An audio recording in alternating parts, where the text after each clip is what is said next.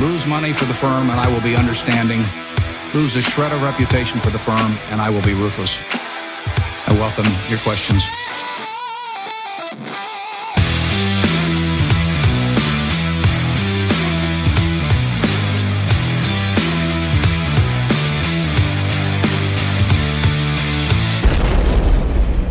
Hej och hjärtligt välkomna till kvalitetsaktiepodden. Det är jag som är Ola.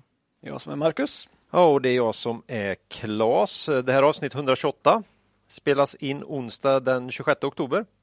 Men släpps ju då natten till torsdag den 27. Sen senast då har jag legat sömnlös och tänkt på det här jobbiga andningsljudet då, som fångades upp av en mick i förra avsnittet. Jag vill passa på att be alla lyssnare om ursäkt och tacka dem som gett mig feedback och en möjlighet att bättra mig. Vi jobbar ju som bekant numera här om popular demand kan man säga med headset. Vi tycker ju att det har blivit en mycket bättre dynamik och väldigt trevligt. Tyvärr är ju det här väldigt mycket svårare då. Om man inte har en riktigt duktig ljudtekniker. Och har man då som vi en ljudtekniker som tänker att jag kör bara med en liten podd i ena örat så att jag liksom hör ljudet live också bra. Då missar man den här typen av ljud har jag insett. Så nu tänker jag försöka köra med headset istället och se ut som en riktig studioman. Ser det bra ut? Du ser proffs ut. Tack. Det kommer förmodligen inte hjälpa. Utan nu kommer jag istället höra att det låter och skita i det. För att jag är så inne i Byggmax eller någonting. Men vi testar det. Ola och Marcus, har ni haft några ljudproblem på senaste? Nej, jag var uppe här på Kibstedts stora fina lokaler här va. Där har de ju ljudtekniker. Det har de va? På riktiga ljudtekniker? Ja, och en handfull också när man spelar in. Så där man kan få praoa där. Där har vi lite.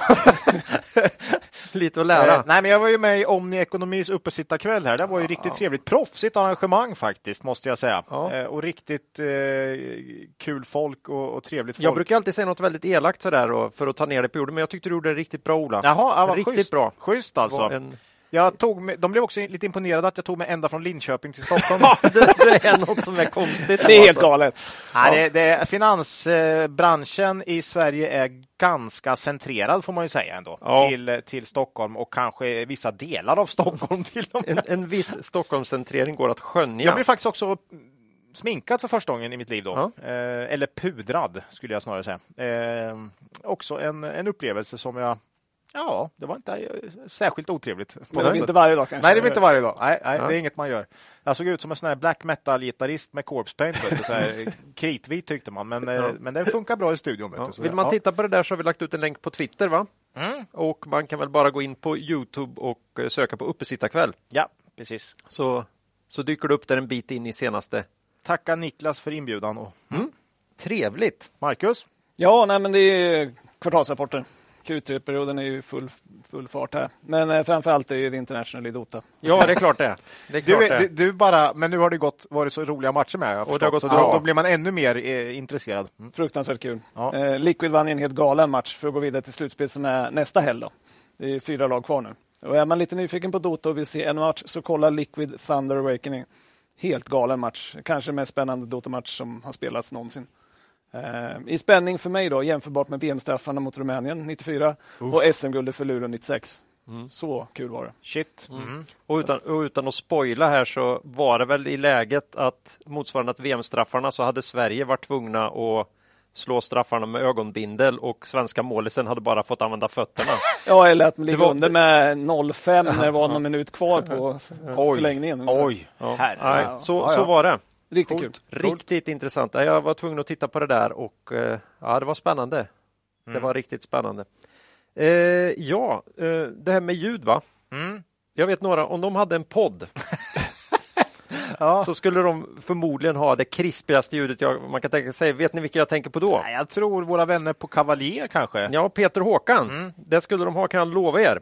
Men istället då så lägger de all den här positiva energin på sina fonder va? Kavaljer Quality Focus och Kavaljer Investmentbolags fond som vår kära huvudsponsor managerar föredömligt då. Och förutom att många av de hittills rapporterande bolagen i Quality Focus kommit in riktigt starkt, till exempel Atlas Copco, Byggmax, Betsson, Ratos och Nederman. Det är en del bolag som känns igen från den här podden även där va? Har de ju dessutom nu fått 4 av 5 stjärnor i Morningstars rating. Det är inte dumt. Nej. Och investmentbolagsfonden hade ju redan maximala fem stjärnor sedan tidigare. Så nu har de alltså totalt 9 av 10 möjliga. Bra. Det här tycker jag känns riktigt bra. För att då är de ju fortsatt lite hungriga.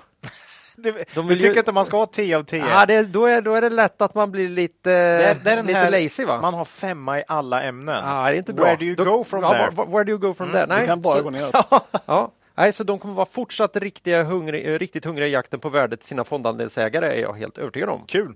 Och så vill de hälsa här att för de som fortfarande inte månadssparar i fonder så vill de påminna om att ett kontinuerligt sparande i ur och skur är den bästa försäkringen man kan få mot den här förhatliga timingrisken. Den har nog många känt av under senaste åren svängningar här. Ja, och inte investera när det egentligen är som billigast. Nej, så missa inte möjligheten till ett kontinuerligt sparande, till exempel Kavaljers fonder. Och då ska man komma ihåg att historisk avkastning i fonder inte behöver vara en indikator på framtida avkastning och att ni kan förlora delar av ert satsade kapital då fonder både kan gå upp och ner i värde. Tack säger vi till vår huvudsponsor Kavaljer AB. Mm. Några andra som vi vill tacka är ju vår äldsta samarbetspartner Börsdata. Alltid uppe på datorn som en flik någonstans. Ja. Bara plocka fram. Värdeinvesterarens bästa vän. Och är man inte medlem hos Börsdata än så ska man ju bli det. Alla medlemsnivåer och priser hittar man på borsdata.se/pristabell. Själva tjänsten hittar man på borsdata.se/terminal. Och där har ju alla tillgång till vad vi kan kalla en utmärkt testversion.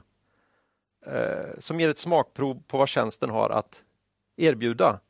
Och det tragiska är väl att är man en rent nordisk investerare så får man ju alldeles för mycket gratis där, va? Ja, det är ju schysst. Gentilt. Ja, men mycket vill ha mer, vet du. Ja. Så när man får börja smaka lite på det här nästan förbjudna frukten, så bra är det. Så. Det är bra. Ja.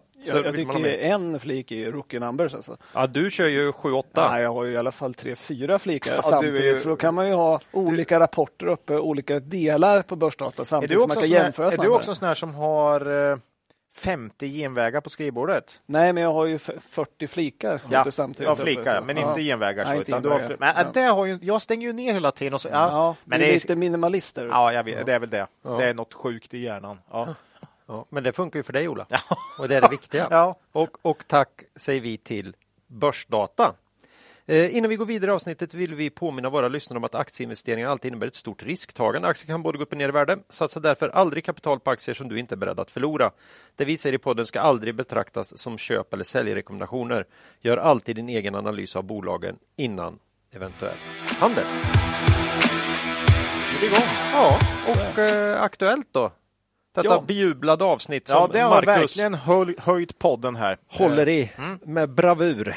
Ja, nej, men vi brukar börja med lite allmän kommentar. Och börsen har ju varit mer positiv sen senast. Det är lite kul. 3-4% upp någonstans sen vi körde senast.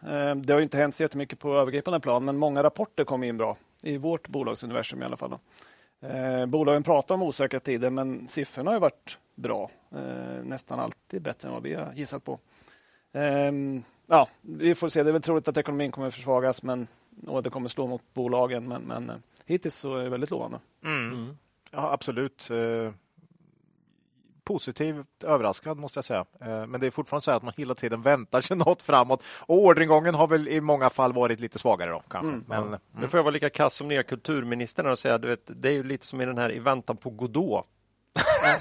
Den jävla Godot kommer ju. Han kommer aldrig. Spoiler jag nu när jag säger att Godot kommer ju aldrig. Men då ska jag också naturligtvis kunna säga vem som har skrivit den här fantastiska pjäsen. Och det har jag ingen aning om just nu. Nej.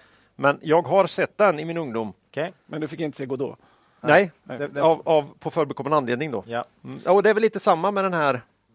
Men tyvärr tror jag kanske att är verkligheten här nu, pjäsen, så kanske Godot ändå dyker upp lite grann. Om inte annat kommer vi nog kunna ana den i kulisserna, tänka. Ja.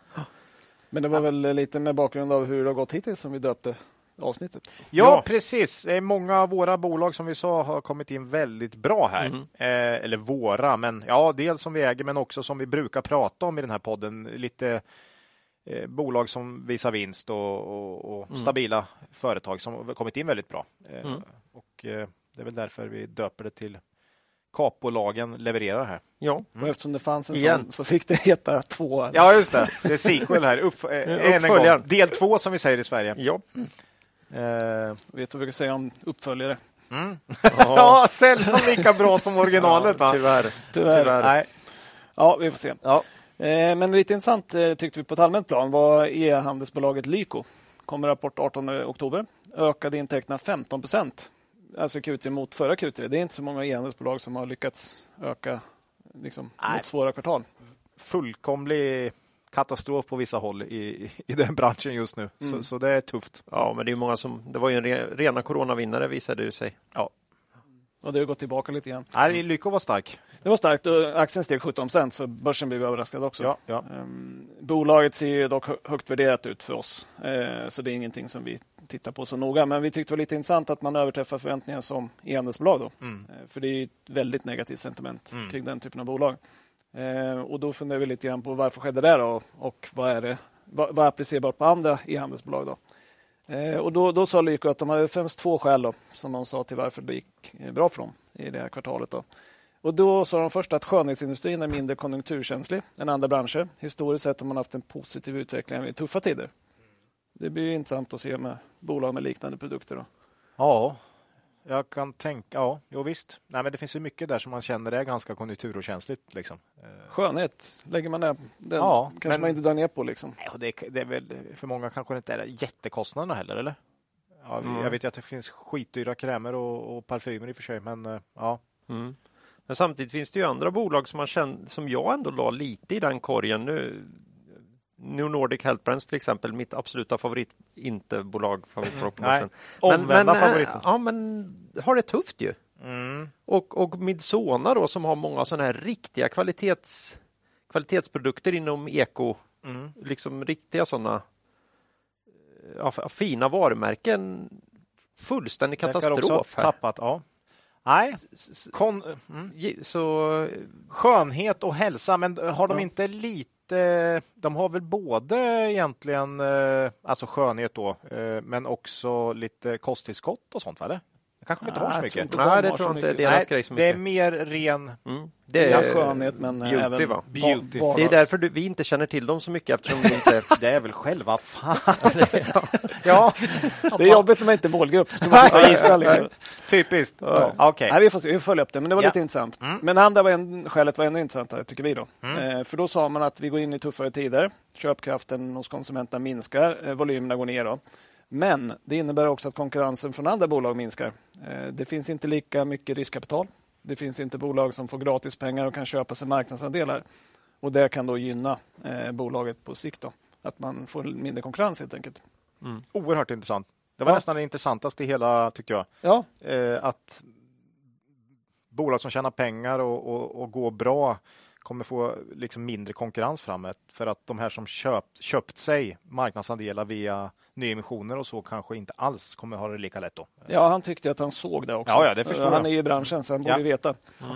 Lite som utslagningen i IT-branschen under 00-talet där, kan jag tänka. Där de som gick dåligt helt plötsligt inte fick något kapital mer, gick under, och de som var kvar och tjänade pengar hade världens bästa marknad. Liksom. Och det blir väl intressant på reklam och sånt också. Det kan ju bli mycket billigare reklam då, om det försvinner en del som hade gratis pengar och pytsade in då, så att säga. Mycket intressant. Den där tror jag på. Ja, den får vi följa upp lite. Ja. Men kul anledning. Men det är kul med enhandsbolag som går bra. Ja. Det har inte varit så många sådana på slutet. Bra gjort Lyko. Ja.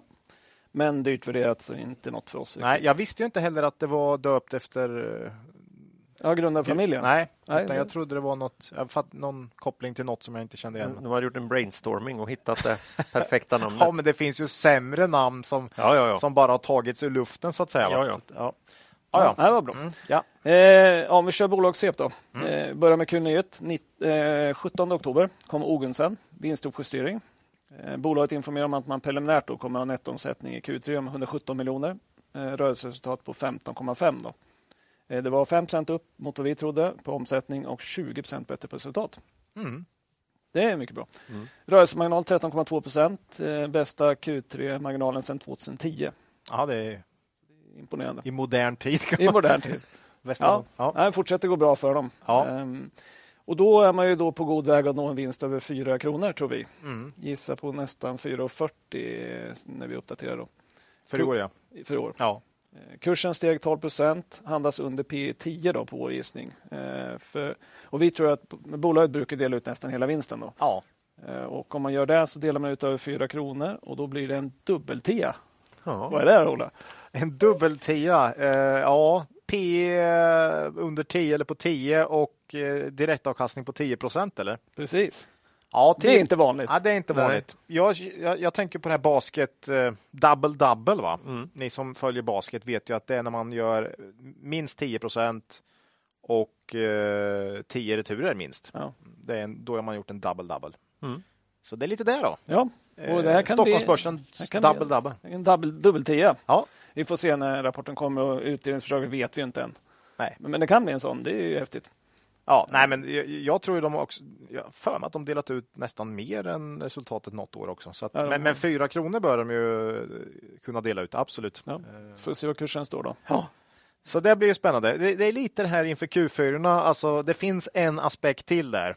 Förutom att många kanske börjar prata om det nya året på allvar i sina framtidsutsikter, så är det också det här att utdelningsförslaget offentliggörs, vilket alltid är kan dra till sig investerare. Och sen kommer listorna. Och sen kommer listorna, högst direktavkastning och nu ska vi ranka liksom. Ja, så att, ja, nej, men vi generellt tror jag faktiskt när jag sitter och tittar, så jag tror det kan bli ganska rejäla direktavkastningar på många håll i vår. Det har ju liksom inte synts så mycket än heller. Så att man ska dela ut på 2022 års vinst. Kurserna har tappat 30-40%, 50% i många fall. Mm. Men utdelningen kanske blir kvar. Eller till och med höjs på vissa håll. Så då blir det ju häftiga effekter. Har de bara bra balansräkningar så känner de väl inte varför ska vi spara undan det här? Och där har ju Ogunsen... Mm. Grym balansräkning. Så att, Men du säger inte att vi ska göra en ny som portfölj? Eller? Nej, det tänker jag inte. Fy. Nej, det här är preskriberat. Men vi försökte ju faktiskt köra någon direkt utdelningsportfölj. Nu vet jag inte vilka som var i den riktigt, men jag kommer ihåg några riktigt jävliga. Vi hade väl, det var väl de bolagen där portföljen var större sannolikhet att drog in utdelningen. Nej, och sen var det väl det här också att kom inte 2020 sen också när alla slopar. Nej, det här var innan det här var. Det var tidigt i poddens historia, men okay. vi sa ju att vi var värdelösa på det och det var vi också. Ja. Så ingen mer sån då. Ingen mer sån. Men börsveckan brukar göra ibland. De får stå för det. De får stå för det. Ja. Men vi har ju fortsatt aktie i Ogunsen som vi har sagt tidigare då. Mm. Sen har vi en till vinstuppjustering. Ja. Och den här gången bröderna och Johansen. Ja, det är faktiskt 3-0. Vi har inte haft någon vinstvarning än här i våra bolag. Men 3 vinstuppjusteringar, va? Det är ovanligt. Det är väldigt ovanligt. Framförallt eftersom jag har väntat på en vinstvarning varje dag i princip. Så ja. Ja. Det jinxar lite grann. Det jinxar lite. Men nu jinxar vi lite offentligt här också. Ja. Mm. Så får vi se om vi får ångra det. Mm. Nej, men vi har ju tagit dem i podden flera gånger på senare tid. Då. 24 oktober uppdaterar de sina prognoser för 2022. Då. Som många andra danska bolag så har de ju detaljerade prognoser för hela året. Ja. Det tycker vi är ganska bra. Ja. Vi gillar det. Men man sa nu omsättning för 2022 då, 5,3 till 5,4 miljarder danska. Så tidigare 5,2 till 5,3 då. Skruva upp det lite grann bara. Rörelseresultat 365 till 380 från 345 till 375 då, som man ökade. Särskilt neddelningen till vallet en del. Sen ska man ha med sig att första gången man lämnade prognosen i februari så trodde man på 4,9 till 5,1 och 330 till 360. Så att nu har man skruvat upp det kontinuerligt under året då. Och då kan man tänka sig att någon som har skruvat upp prognosen under året måste ju gått väldigt bra på börsen, eller? Nej, det tror jag inte de har gjort i år, nej. Nej, de har inte gjort det. Nej. Det är lite konstigt. Men det är lite det här jag menar, att en hel del bolag har tappat väldigt mycket på framtidsutsikter och sen så har de gått ganska bra ändå, vilket då är en spännande kombination. Ja, här är ju väldigt tydligt då. Ja. Så att man har tappat mycket. Man gick upp 11% när man släppte nyheten då, men man är ner 40 år. Mm. Trots att man skrev upp prognosen. Ja. Vi gissar att man kommer tjäna lite över 10 kronor till danska per aktie. Mm. P8, inte jättehögt. Nej. Snarare lite lågt. Sen har man inte historiskt värderat så jättehögt. Snitt P på 7 år ligger på 10. Mm. Så kan man diskutera om det är rätt då, för man har gjort en hel del bra saker, tycker vi på slutet. Ja. Ja, vi har kvar vår aktie. Har väl köpt lite fler sen senaste gången de var med i podden, tror jag. Ja. Nej, det är ett bolag som överpresterar, om vi säger så. Mm. De kanske inte har den bästa marknaden just nu, men de överpresterar, de gör det väldigt bra. Så att imponerande. Mm. Kanske drag som är lite mer i byggskräcken än vad som har förtjänat. Ja, det är bra kommentar tror jag faktiskt. Så att är bra bolag. Får man tänka på Svedol faktiskt. Ja. Kvalitet. Mm. Kvalitet. Sen går vi in på lite mer såna här som har gjort vanliga vinstvarningar. Thule gjorde ju en sån tidigare och kommer preliminära siffror sen nu den 13 oktober. Vi hade uppe dem i avsnitt 126 då, kan man lyssna på. De har ju varnat för att inbromsningen på cykelmarknaden tynger verksamheten under Q3 och framåt några kvartal. Omsättning kom de ut med nu 2,1 miljarder, det är minus 24%. Det är ganska kraftigt ner. Resultatet minus 72%. Ja. Det är mycket det. Ja, det blir ju ofta så när omsättningen tappar, att resultatet tappar ännu mer. Ja, och de sa ju det också att de här cykelprodukterna var ju det som var bäst marginal på. Ja, dessutom det. Och då blir det ännu jobbigare. Och jag antar att de inte har kunnat ta bort så mycket fasta kostnader heller. Så att, ja, väldigt kraftig nedgång. Marginal 9% ner från 24,2 förra året. Oj, svettigt. Det är långt under snittmarginal i Q3 på 17,8 då, och bra bit under vår gissning och bra bit under analytikernas prognos också. Lite jobbigt inför kommande kvartal. Då kan man tänka sig, då måste de ha rasat, eller hur? Ja, det gjorde de väl va? Nej, det gjorde de inte. Den steg 3,5% den dagen de kom med informationen. Mm. Samma dag kom även finska Kone med en vinstvarning. Hissar va? Hissarna. Mm. Och då sa de att det var utvecklingen inom bygg i Kina som svagare än väntat då. Då steg de 2,3%. Mm. Och någon dag senare så kom danska köksbolaget TCM som varit uppe i podden. Ja. De hade en vinstvarning där man skrev ner prognosen för 22 ganska ordentligt. Mm. Man ger prognos då. Och kursen gick upp ett par procent. Ja. Så då har vi 3 exempel inom kort tid där aktier kommer med dåliga nyheter och går upp. Och vi pratade om BHG sist. Och BHG hade vi. Det var väl också en sån liksom, uppgång på en svag nyhet. Så att, det är intressant. Jag vet knappt när jag upplevde det sist att det är så mycket. Men det visar ju på att marknaden har tagit ut mycket alltså, i förväg här. Och känns som det finns inofficiella förväntningar också som ligger lägre än de officiella. Nästan alltid faktiskt har det varit så här. Så det blir väldigt intressant om det här fortsätter. Ja. För vi har ju pratat om det några gånger. Just hur marknaden tar emot nyheter är också intressant. Ja. När det kommer bra och inte går upp så är det lite oroväckande och tvärtom då. Sen är sentimentet har varit lite starkare på slutet också. Det har inte varit det här. Ni kommer ihåg september var liksom ganska väldigt svagt och mycket ner. Ja. Då är det alltid lite svårare, men nu har det varit lite mer positivt av någon anledning. Jag vet inte varför riktigt. Men... Det gäller att tajma sina vinster. Ja, precis. Mm. Ja. Men intressant trend i alla fall. Ja, jag antar att det är förväntningar på inflation som har kommit ner lite eller något. Det är väl det det handlar om. Ja, vi vet ju aldrig varför börsen är stor. Nej, det är jäkligt svårt alltså. Jäkligt svårt. Jag gissar inte så mycket på det. Nej. Vi tar med ett vd-byte. Den här gången också. Ja, just det. Anders Birgersson lämnar BBG senast 31 maj 2023. Har då vd i 22 år. Ja, nej. Skulle gå i pension. En applåd för det. 22 år. Mm. Det är stort. Väl värd sin pension där. Mm. Man har utsett Anders Erken till vd. Tillträdde 1 januari så de går parallellt ett tag då. Anställd i VBG kort stund, bara september 2007. Jag hoppas han är upplagd för 25-30 år här nu, för det är det som förväntas av en vd i VBG va? Ja. Han har varit vice vd också sedan 2018, så det känns tämligen planerat då, till skillnad från en del vd-biten vi har tagit upp på slutet. Ja, herregud. De har haft, har du med det här hur många vd de har haft? Ja, för det är lite intressant för att han blir den fjärde vdn då. De har funnits i 71 år. Han blir den fjärde. Det är alltså 70, det är nästan 25 år i snitt då. I snitt. På de 3 innan. Nej, men det är det jag menar. Han får nog förbereda sig på 25 år här. Jag hoppas han inte är för gammal alltså. Ja, vi ska göra det lite grann förut. Det är kontinuitet och långsiktighet, men det blir inte så mycket ungt, nytt, fräscht blod. Nej, men nu jävlar. Nu har vi. Nu har de en litet window of opportunity här. Ja, men det är häftigt, tycker jag. Ja, det är jättehäftigt. Nej, men det är bra. Bra jobbat. Sen Nolato då. Vad hände med e-cig och grejer? Ja, det är lite jobbigt. Aj. De var uppe i avsnitt 125 och vi har konstaterat att det råder osäkerhet kring segmentet vaporizing heating products. E-cig brukar vi säga. E-cigen. Men visst, man försöker. De vill ju att man ska säga att man vapar. Ja, det är därför från. Ja, just det. Mm. Det är kanske därför. Aha. Inte att du röker utan du vapar. Är det det? Ja. Du det är du som har tonårsbarn. Okej. Okay. Ja. Okay. Du hänger med kidsen. Okej. Får man reda på att den du vet, förr var det de tjuvröker ju bakom gympasalen, va? Nu tjuvvapar de. Aha. Och inte så mycket tjuv heller, utan det verkar vara mer i det öppna. Då har man lärt sig något nytt idag alltså. Ja. När du säger vapar så låter det lite ösköt så.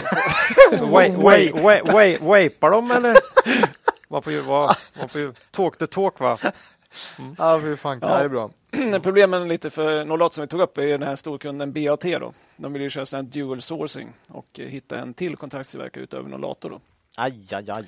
Och det är ju inget bra, men sen dök det upp den 21 oktober ett nytt problem då. Och det var ju då att kinesiska myndigheter har infört nya krav då för att få tillverka såna här e-cig i Kina.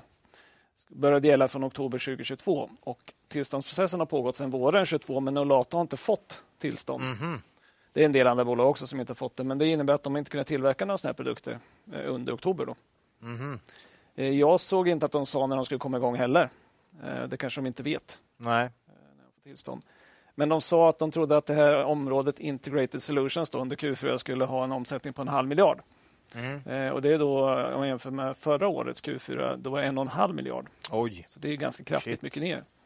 Ja, okay. Sen kursen rörde sig inte så mycket ner på informationen, vilket jag tyckte var lite konstigt, men det kanske var allmänt känt då. Ja, möjligt. Men det är en stor minskning, och hur påverkar samarbete med BAT då?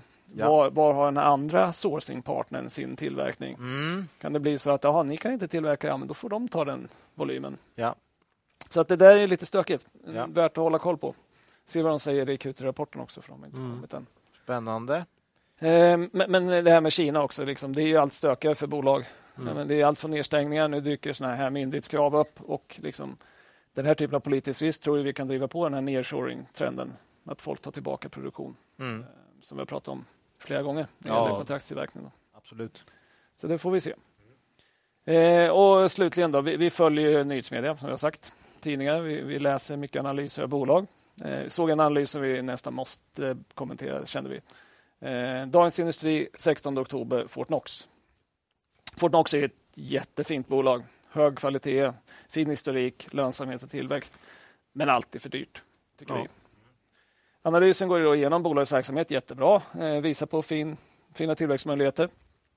Det som vi tycker är lite konstigt är ju slutklämmen då, när man kommer ner till essensen av analysen. Då säger man så här. Vår analys om en vinst per aktie på 0,6 kronor i år och 0,9 kronor nästa år ger P-talen 68 respektive 47. Det är högt men betydligt lägre än fjolårets 144. Använder vi också femårssnittet på P64 som måttstock får vi en riktkurs på 57 kronor och en uppsida på 40%. Vi chansar och trycker på köpknappen. Ja, relativ värdering när man gör det med sin egen historiska värdering. Ja. Men det finns ju vi brukar också ta med historisk värdering, men under 10 år och sen kanske på normala värderingsmultiplar. När jag hör sånt där så får jag på riktigt bilder framför mig, och du vet sån här förra, och det kanske är fortfarande folk som gick på slak lina mellan två skyskrapor i någon storstad. New York, med någon sån här pinne de balanserade och så skulle de gå emellan där i något jippo. Den synen får jag. Och jag vill inte vara den personen med pinnen uppe på den slaka linan, kan jag säga. Det är min kommentar. Går helst en liten på tutaren där nere istället. Ja. Och det spelar ingen roll hur duktig jag är på att gå på lina. Nej, vi är ju lite rädda för höga värderingar helt enkelt. Det har vi väl alltid varit. Men vi tycker resonemanget känns lite 2021. Eller 99. Ja, eller 99. Kanske inte dagens börsklimat man förväntar sig. Men det här har vi också ofta pratat om, att kommer du bara med neutral eller sälj, ingen som, med tiden du får inga läsare. Nej. Det är inte det folk vill ha. Måste komma med lite. Man försöker väl så gott man kan. Ja. Men det är anmärkningsvärt. Vi reagerar på den allihop. Ja, vi tyckte det var konstigt. Men bara för att man har ett femårssnitt på 64 är ingen naturlag att aktien ska tillbaka dit, så att säga. Nej. Det är en hög värdering på 64. Ja, har man den typen av förväntningar så förhoppningar så finns det stor risk för besvikelse, tror jag. Ja, definitivt. Så då det. Grymt! Ja. Mm. Det var aktuellt. Det var aktuellt. Bra jobbat. Nu, det är ju 9 bolag idag. Ja, det här, ja. Så nu kör vi. Men det blir inte riktigt lika långt som vanligt. Det är ju mer en uppdatering av läget efter rapporterna. Det är ju ett klassiskt rapportavsnitt det här. Mm. Så är det. Så, ja. Det glömde jag säga i inledningen. Jag inser att jag missade en rad här i mitt manus, för jag ville så gärna be om ursäkt för ljudproblemen här. Mm. Det här är ju ett klassiskt rapportavsnitt. Ja. Det var allt det stod. Jaha. Så att det är fokus på rapporter, inga lyssnarfrågor eller något sånt där, va? Nej, de skippar vi nu. Utan nu kör vi.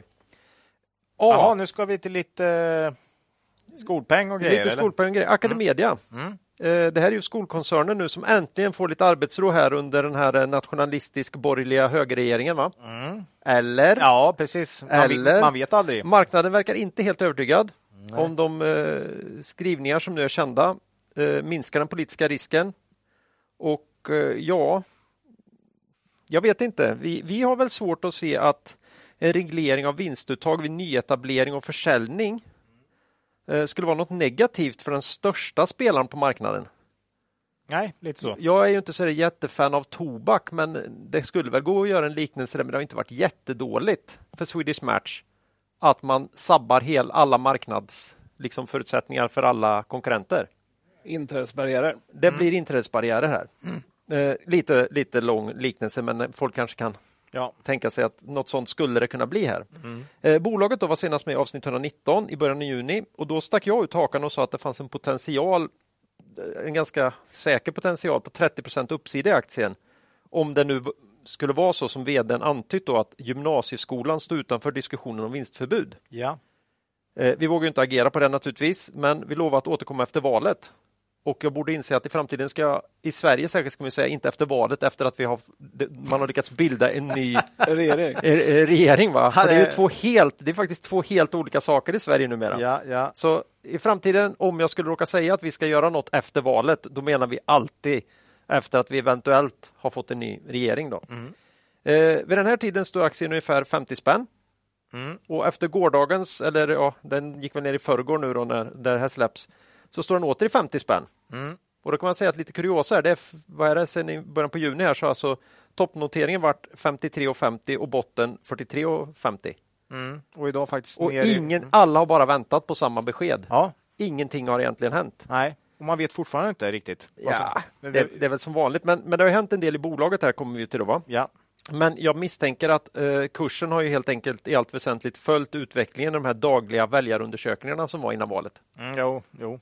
För det var ju en ofattbar plåga de där. Det var ganska var inte ganska många i år. Ja, i år alltså. De ballade ju. Ja. Men nu har vi ju en ny regering här. Ja, och då är frågan, hur var rapporten för bolagets kvartal 1 då i det brutna räkenskapsåret? Ja, det är sånt med det. Jaha, okej, det är sånt med. Jag tänkte bara att det var regerings... Ja, nej, det är lite annat här också. Kvartalet innefattar juli till september, och det är egentligen bara 1,5 månad riktig verksamhet här, kan man säga, för många av bolagets skolenheter. Det är det svagaste alltid då för Akademedia. Yeah. Och rensad för engångsposter som jag inte orkar gå igenom här... både i det här kvartalet och jämförelsekvartalet så kom man in 7% upp i omsättning men ner 11% på rörelseresultatet. Och det beror lite på hur man räknar, 25-30% lägre vinst per aktie. Mm.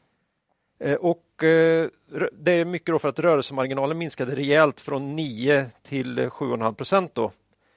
Och här skyller man då, eller konstaterar man, att man har ökade kostnader, mat, energi. Än så länge verkar inte hyran ha kommit så mycket än, men det kommer till. Också särskilt då kostnader för satsningar på gymnasieplatser i Stockholmsområdet. Där man öppnar upp helt nya enheter och expanderar befintliga då. Och de har man bara hunnit fylla då till 85% det här läsåret. Så är det ju. Det går inte att smälla upp allting på sommaren liksom emellan. Att skolan stänger för... Nej. Om de fyller upp det här till nästa år så borde det lyfta rörelsemarginalen någon procent.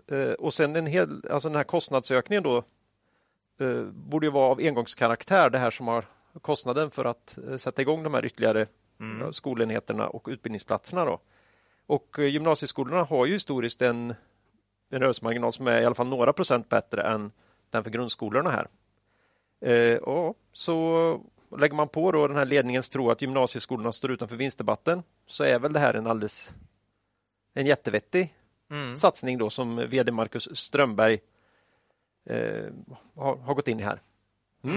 Dessutom kommenterar de då de här skrivningarna i Tidöavtalet med att flera av förslagen är i linje med vad de själva drivit genom åren, och de är positiva inför det fortsatta regleringsarbetet. Ja. De fortsätter även förhandlingar om ett förvärv inom traditionell skola och vuxenutbildning i Tyskland för att bredda sin satsning från förskoleverksamhet på den marknaden till mer traditionell skolverksamhet.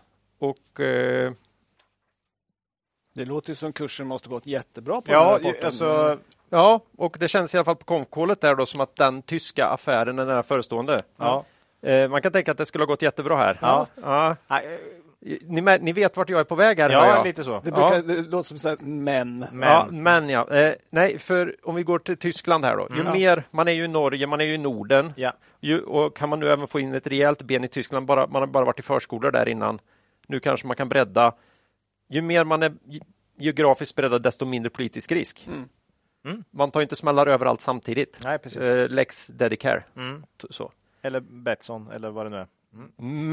Men en rejält negativ sak i rapporten, så jag tror marknaden tog fasta på då när aktien handlades ner nästan 8% på rapportdagen. Ja, jag tror och 8% idag med sig här.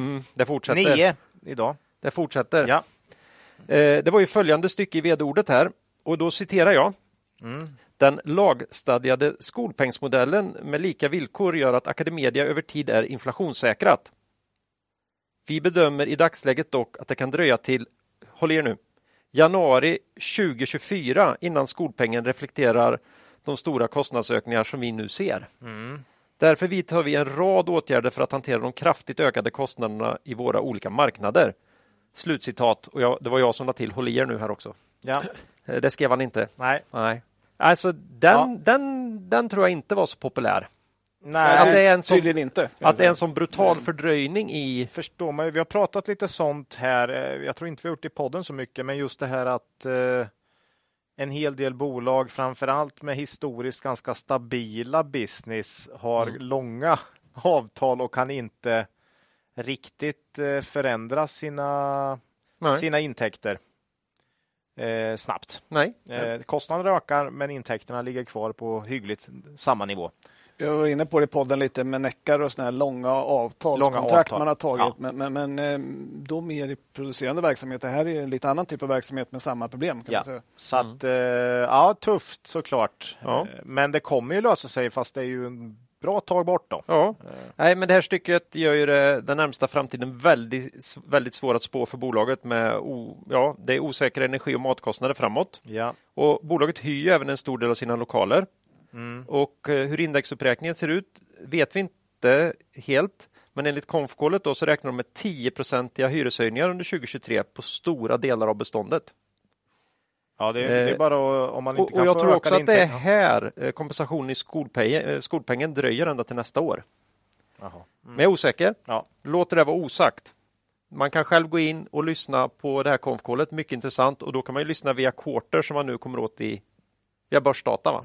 Så himla smidigt. Ett utmärkt läge för Melby Gård att gå in och öka ägandet. Ja. De som är långsiktiga och inte bryr sig om ett enskilt år.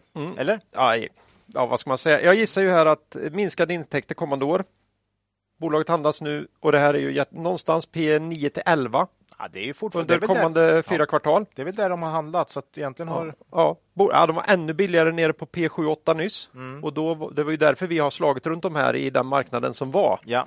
Men nu har de ju fått sällskap här av en lång rad andra kvalitetsbolag med exponering mot bland annat konsumentprodukter och bygg då, som också handlas både runt och under P10. Ja, under P10 finns det ju en hel del. Även många iGaming-bolag fortsatt väldigt lågt värderade. Ja. Och om man nu då varnar för att kompensationstakten i skolpengen kan halka efter i över 12 månader känns det inte jättebråttom att komma in här längre. Vi tror fortsatt på en mos här på runt 30% på några års sikt, och förmodligen mer än den dubbla på 3-4 år. Men nu börjar vi prata långa. Ja. Och då vet vi i framtiden, vet vi inte så mycket. Nej, desto längre fram, desto mer osäkert alltid. Om spelregler då, den här typen som läggs fram i Tidöavtalet kommer till stånd Och här vill jag också passa på att avslöja att en betydligt bättre podd än den här, nämligen Flashback Forever, konstaterade nyligt här att Tidöavtalet skulle ha hetat Tidölagsavtalet om bara Centern varit med i uppgörelsen. Okej. Ja, intressant. Ja, det var vad jag hade. Finns i mitt pensionsspar och en liten insynspost. Finns i bolaget. En liten bevakningspost som vi har tagit för att hålla koll. Men. Ja, och vi kommer följa både utvecklingen av kostnadsökningarna och skolpengen noga framöver här. Mm. Det kan ju bli så att man får liksom facit här på något sätt. I ett läge som du säger att det här är ingen populär aktie. Nej. På något sätt känner jag också januari 2024, ja, då är det bara 2 år till nästa val. Ja, det sticker iväg. Då är det liksom, då börjar det igen. Då är det tillbaks igen till... Ja, var fjärde år är allting up for grabs här. Ja, men lite så känns det, va? Ja. Det är för jävla jobbigt alltså. Ja. Men nej, jag vet inte. Då, jag tror ju på det här bolaget. Det jag skrev vi här på många ställen. Det kanske är jag som inte kan släppa Akademedia. Hade jag varit Melby Gård så hade jag dubblat här under 2023. Men det är jag ju inte. Så att, nej, vi får se vad de hittar på. Ja, det var Akademedia. Ja, så var det. Då gjorde vi som vi lovade och återkom. Gött. Ingen är klokare efter det. Från barn i skola till... BB. Nej. BB. Bergman och Beving. Jag var faktiskt tvungen att fundera där. För att jag förberedde på. Ännu mindre barn. De var ju med i senaste avsnittet och nu har deras Q3 kommit här. För de har väl inte brutit, va? Jo, de har också brutit. De har brutit. Ja, det är... Då har det kommit en helt annan rapport. En Q2 har kommit. Ja, jag insåg att jag skulle ha kommit där. Va? Senast med då avsnitt 127 då. Så det var ju sjukt nyss. Bergman och Beving. Bergman och Beving. Vi kallar dem B&B eller BB då. Om man ska fortsätta här så har ju de ynglat av sig då. Men det kanske du tänkte på eller? Det var den jag tänkte. Det var faktiskt... Nej, det var det inte. Men snyggt. Ja. Fantastiskt. Som sagt, de var med i senaste avsnittet. Gå tillbaka för lite mer omfattande information där då. Blir lite kortare kommentarer om Q2-rapporten här då. 20 oktober kom den. Omsättning plus 6%. Dock var organisk tillväxt minus 4 då. Det var samma som i Q1 så att ingen förbättring där då. Förvärv plus 7, valuta plus 3 och därför kom man på plus 6 totalt då. Finns en lite specialare av kvartalet dock, för man har en logistikpartner till dotterbolaget Luna som råkar ut för sina IT-angrepp i slutet av september. Bolaget bedömer att det drog ner omsättningen med 30 miljoner. Det är 2,5% ungefär. De här problemen ska ha lösts en bit in i oktober. Och så bedömer man att man får tillbaka ungefär halva den förlorade omsättningen i Q3. Så liten boost där. Men bra att det är löst. Det är ju en del sådana där attacker numera. Ja. Ransomware. Jag tycker ändå man läser det lite mindre i börsbolagen än vad man tycker det borde vara nästan. Eller? Det är inte man så... hoppas att alla säger det om de får en sån. Det är inte säkert i och för sig, men det är ju en ständig risk för alla företag egentligen. Det kan ju vara så att jag menar, här är ett bolag som får 30 miljoner, det blir ändå en väsentlig effekt. Får du ett storbolag som drabbar sina dotterbolag så kommer inte de behöva, säger de. De tycker väl inte ut det. Det är mer att det känns jobbigt och att någon har gjort ett intrång, antar jag. Och så nämner man inte. Och så säger de så här, men det var inte materiellt så vi behöver inte berätta det där. Nej, jag antar det. Men jobbigt är det ju. Jobbigt för små bolag som måste vara mer transparenta så att säga. Vi har ju ett IT-säkerhetsbolag här sen som kommer lite senare här i. Det är bra för dem. Rörelseresultat då, Q2, 74 miljoner. Det är plus 1% från förra året. Rörelsemarginal 6,9. Det är dock ner från 7,2% förra året. Och det gör ju att den här sviten på 8 kvartal i rad med bättre marginaler bröts. Det är ju inte de ensamma om i och för sig i det här kvartalet, men visst, jag håller med. Ja. Och sen finns det ju då det här IT-angreppet. Då. Ja, just det. De bedömer att det sänkte resultatet med 10 miljoner. Och blir en försäljning då. Om man skulle justera för det då? Ja, men då kommer man ha en högre marginal och då skulle sviten leva. Men vi justerar ju inte för tänkbar omsättning eller resultat. Det är svårt. Vi justerar ibland för sånt som har hänt som vi inte tycker påverkar. Men det här... Nej, men sviten höll inte riktigt, men det fanns ett bra skäl, kan jag säga. Vi talade i förra podden om att B&B har tappat en del på börsen och att det troligtvis beror på att man har exponering mot byggsektorn då. För det har ju sett ut ungefär som för andra bolag som har exponering dit. Men industri är egentligen större så att vi tyckte det var lite orättvist. Man säger intressant i rapporten då, att byggmarknaden visar tecken på inbromsning, främst relaterat till nybyggnation av bostäder. Då. Inte så konstigt. Men man säger att deras verksamheter inte hade samma sorts inbromsning för att man har mer mot den professionella marknaden. Mm. Och man sa att det var konsumentdelen av byggmarknaden som visar mest avmattning. Ja, nya bostäder. Då är vi inne på B2C, B2B igen. Ja, klass. Den har varit ett tema här. Ja, och det är många bolag som har det nu. Mm. Under pandemin skulle alla vara B2C. För det var ju det som gick bra och dåligt med B2B. Och nu är vi lite tillbaka till bra med B2B igen. Vi hade ju uppe OJ här under Aktuellt. Det är väl ett typiskt sånt som har en förkrossande majoritet B2B. Och det gick ju bra för dem nu. Men, ja, det gick bra för dem nu. Men under pandemin så var det ju B2C som drog mest. Och... fick de inte riktigt den boosten? Nej. Byggmax ska vi ta upp lite senare. Ja. Har mycket B2C. Ja. Så att, nej, men det är mycket alltid den diskussionen. Business to consumer, business to business. Ja, det är bra att du påpekar. Ja. Mm. Tittar man på affärsområdena så var det fin utveckling i två av dem. Building Materials omsättning 8% upp. EBITDA-resultat 24% upp. Workplace Safety 8% upp på omsättning där också och 21% upp på resultatet. Det är ju riktigt starkt. Så har man det Tools and Consumables där omsättningen gick upp 3% med resultatet minus 22. Men då ska man komma ihåg att det är där man hade det här IT-angreppet då. Så det finns en viss förklaring till svagheten där. Mm. VD-ordet anger man att man intensifierar åtgärderna för att minska och optimera lagret. Det behövs då för att lagret steg 21% från Q1 till Q2. Det är inte heller de ensamma om, tror jag. Nej, nej, det är ju väldigt vanligt. Ja. 260 miljoner upp. Nu är ju mycket av produkterna skyddsutrustning, verktyg och så. Känns inte säsongsbetonat direkt. Och moderisken i arbetskläder och kängor borde vara ganska liten. Nej, sen Svedol, jag kollar mycket på Svedol, så var ju arbetskläderna väldigt, det var en bra business alltså. Det var det. Mm. Så inkuransrisken för laget borde inte vara så stor. Nej. Men det binder ju kapital. Mm. Så den operativa nettoskulden steg för 18%. 923 miljoner till nästan 1,1 miljard mellan Q1 och Q2. Nettoskuld till EBITDA steg till 1,9 då. Tar man leasing så är det 2,7. Vi pratade om det förra gången vi gick igenom dem, att det är lite hög men att de har väldigt förmånlig finansiering då, för de har ju så här ett lån med väldigt långt lån med låg ränta. Det är ju underbart i dessa tider. Men inte så mycket utrymme på balansräkningen för förvärv då.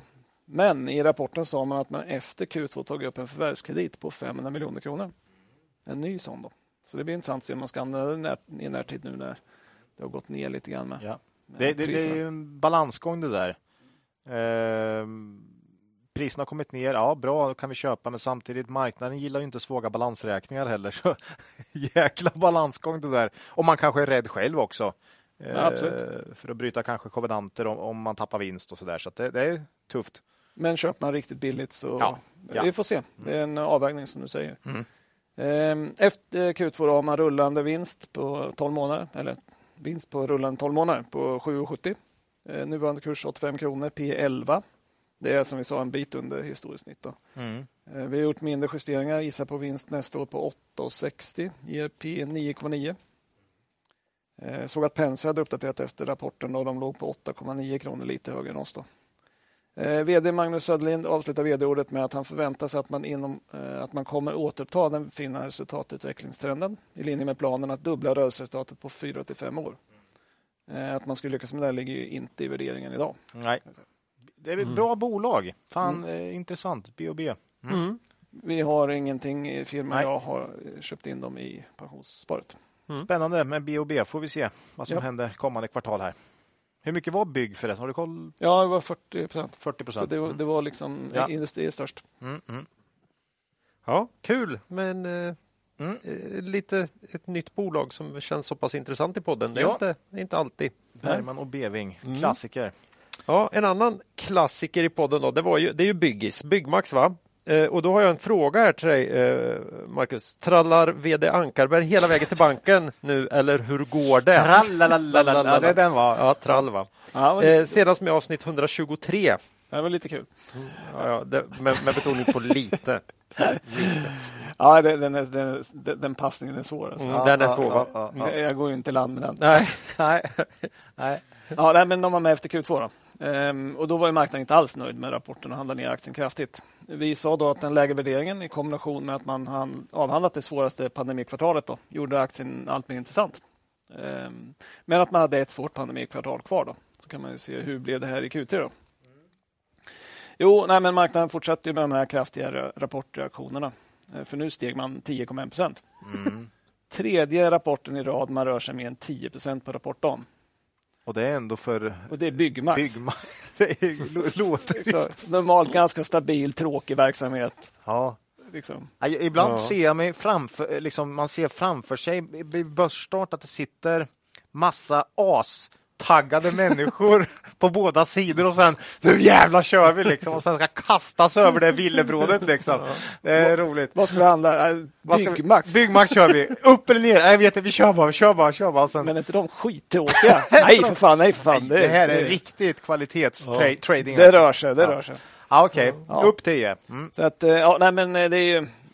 Man kan konstatera att de håller inte på med analytiker massage i alla fall. Nej, det gör de inte. Ja, Ankarberg verkar mest ha snickarbyxorna på. Nej, det är bara så han ser ut, sa du, Claes. Han är ju fullfjädrad akademiker. Akademiker i botten, ja. Mm.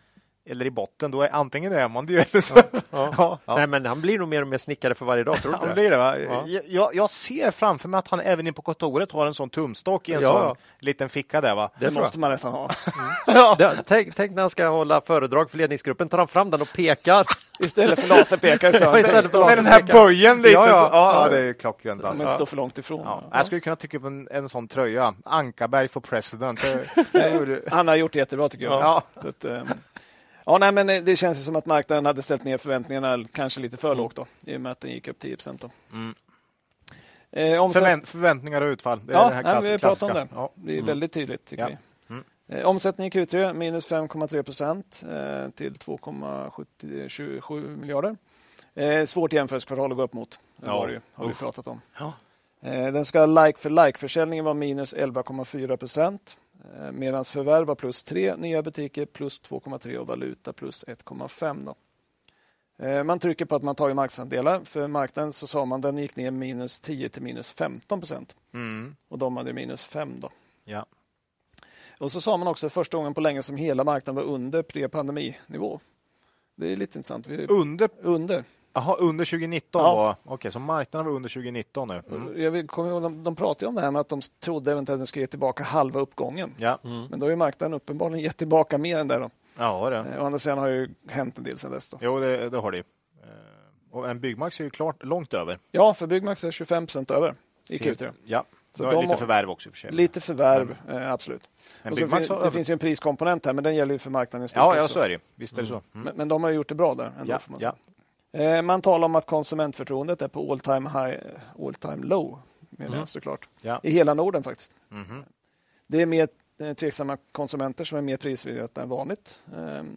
Och då trycker Byggmax på att de har en lågprisprofil då. Och att det är en stor fördel i den här typen av marknad. Att det är en anledning till att de tar marknadsandelar då. Att man är sedd som en lågprisaktör när folk får mindre pengar. Man ser en fortsatt nedgång i stora projekt. Pool, trädäck, trall. Mm. Men fortsatt positiv utveckling på mindre projekt. Trädgård, målning, golv, förvaring. Man har all time high på en hel del av sådana kategorier, säger man. Och sen säger man att det är starkt upp på energibesparing. Spis, värmepumpar, fönster, isolering och så vidare. Ja, jo. I can see why. Alltså. Ja, det är inga konstiga trender här. Det kunde man aldrig tro. Nej. Det är skönt att man ändå får sånt här som känns logiskt. Så hur i hell? Ja, nej, det här känns ju rimligt. Ja, men det är bra. Det är kul ibland om man tycker att man förstår någonting. Man förstår varför saker och ting händer. Ja. Resultat 275 miljoner minus 31% då från förra året, men det var ju väldigt starkt. Ja, men det är 30% upp från 19 då, som vi brukar jämföra med för att få innan pandemin då. Rörelsemarginal 12,1%, lite under historiskt snitt på 13,9. Q3 är det kvartalet man har högst lönsamhet. Vi brukar prata om det här med att det är en sommarsport för dem. Ja. Det är två riktigt tråkiga kvartal och två jävligt kul. Ja, omvända skistor där. Bruttomarginalen försvarar man bra, 34,4%, ner från 34,8 förra året. Den var jag imponerad över, måste jag säga. Ja. Det var snyggt. För förra året hade man ju en effekt av att man höjde pris till kund innan man hade fått inputprishöjningen. Jag förmodar timmepris när man pratade rätt mycket om det. Mm. Men trots det så är det nästan lika bra bruttomarginal i år då. Ja. En stor fråga för konsumentrelaterade bolag som vi var inne på lite grann i förra var ju det här med lager. Har man byggt upp för stora lager som man inte kan sälja då? Den här bullwhip-effekten som vi har talat om i en del poddar. BHG skrev ner lagret en del. Har jag exakt, 375 miljoner. Ja. Och det var ju för att man tar in för mycket sommarsäsongsvaror då, som man inte lyckas sälja. Då. Mm. Och de blir kanske inte bra till nästa sommar. Nej, så att säga. Visst. Men här var Byggmax mycket bättre. Lagret i Q3 var 1,7 miljarder ungefär. Det är 10,9% ner från Q2. Oj. Mm. Så att man har lyckats minska. Och man sa att man har gjort det här via en planerad minskning. Sålt mer man köpte in, inte reat ut en massa. Då. Snyggt. Så det är snyggt gjort. Ja. Nu har man då på rullande 12 en vinst om 6 kronor per aktie. Aktiekurs 43 som det var när vi gick in i studion. P-tal 7,2. Mm. Det är ju inte jättehögt. Nej. Och de har klarat av de här svåraste pandemikvartalen och tagit de vinstminskningarna som det innebar. Då. Ja. Det är ju viktigt för oss. Att man har tagit, nu är det de jävligaste jämförelsekvartalen borta. Ja, för nu kan det inte finnas några mörka moln på himlen här i ekonomin. Nej, och dessutom kommer ju de här förlustkvartalen här nu. Ja. Så att, i närtid ser det ju lite mosigt ut kan man ju säga. Men den värsta pandemiboosten är ju borta i jämförelsesiffrorna nu i alla fall. Så det är ju skönt. Ja. Vi skissar på en vinst per aktie för 2023 på 5,70. P 7,5. Vi tycker det är för lågt. Även om man nu har de svåraste kvartalen här, eller den tråkigaste, Q1 och Q4, så tycker vi ändå att det är lite lågt. Vi gissar utdelning kanske 2,75. Mm. Man har en policy 50% av vinsten ska delas ut. Direktavkastning 6,3%. Det är också, kommer också bra på de här listorna. Mumma. Mm. Nej, men vi diskuterar faktiskt som vi hade sagt i podden, men vi har köpt in oss i Byggmax efter förra rapporten. Då hade vi inga aktier, vi köpte in oss löpande. Vi kollar väl här, i augusti köpte vi en chunk. Slutet av augusti och sen början september. Ja, köpt lite löpande fram till Q3-rapporten. Mm. Vi tycker det är för lågt för det helt enkelt. Ja, och dessutom jag tror vinsten var över 10 kronor de 4 bästa pandemikvartalen. 10 upp i 11 nästan tror jag. 11, så om vi tror 5,50 så är det en halvering då mot topp pandemivinsten och på det är det ju ändå då 7 någonting. Så, på 7 liksom. Så det är ju lågt. Mm. Vi tror ju på Byggmax också som ett långsiktigt bra case. Mm. Norge, Finland och så vidare. Och går man tillbaka några år så var väl balansräkningen som var problemet. Ja, den var ju jobbigast. Den känner man inte alls den rädslan inför. Nej, länge. Den är ju väldigt annorlunda nu i och med att man har tjänat så mycket pengar och kunnat liksom betala ner skulder och så att det ser mycket bättre ut. Så att, ja, jag ska börja handla mer på Byggmax känner jag här när vi pratar om det. Jag har varit på Bauhaus på slutet nu. Det är ju en riktig kättare. Mm. Det är inte som Claes som köper på. Nej, Claes är ju, han är ju så att säga, han är ju genuin va? Mm. Lite tro där. Ja. Nej, jag måste ta tag i det där. Skärpa. Ja. Mm. Håll lite längre till Byggmax dock. Fast nu öppnar de mot Vidaberg här sa de ju. Det är ju kanon alltså. Ja. Mm. Nu har du elbil vet du. Det är bara att köra vet du. Nej, de växer ju kraftigt organiskt nu här. Byggmax. Ja. De satsar verkligen på nya bredda butiker. Japp. Vad är de uppe på? 3.0 eller vad är det? 4. 4. Ja, vi får se när vi. Men det är väl i och för sig vad man kan säga. De har ju fått lite gratis genom det här uppgraderingskonceptet som de har som säger 6% per butik. Det är man ju nästan klar med så att då måste man hitta något annat. Mm. Och jag tänkte på det förut nu Sara att man hade fått en ganska bred försäljning av lite mindre prylar. Och det är ju det som är mycket det här 2.0-konceptet. Okay. Att man breddade ju liksom utbudet. Och gick lite ifrån bara för pappa som ska vara där och snicka och ha lite bredare och det verkar ju ha och sen varit rätt i tiden. Mindre ytor va? Ja, alltså mindre ytor på mindre orter också. Ja. Så Nej, det är Så det var tack. Byggis. Vi var i mål där. Det är de här som har ett eget namn nästan. Byggis och Bettan och de här. Då vet man att de har varit med några gånger. Ja. Mm. Jaha, då är det Clas om Clas va? Eller? Nej, det är ju Affärsvärlden. Affärsvärlden först. Just det. Affärsvärlden är ju Sveriges ledande affärsmagasin. Kommer ut varje vecka. De har ju alltid nya tankeväckande och inspirerande nummer. Och inte minst gör de över 500 oberoende analyser varje år. Mm. Smaka på den. Ja, det är några stycken. Det är rejält. Ja. Och de kompletterar ju sitt klassiska pappersmagasin numera med ett utmärkt digitalt magasin och en digital plattform. Och i avsnittsbeskrivningen finns en länk till ett mycket förmånligt erbjudande på deras produkt Premium Digital i 3 månader till halva ordinarie priset. Då. Om man vill gå direkt till Affärsvärldens prenumerationssida istället så anger man bara kvalitetsaktiepodden med små bokstäver som kod och så får man tillgång till erbjudandet den vägen.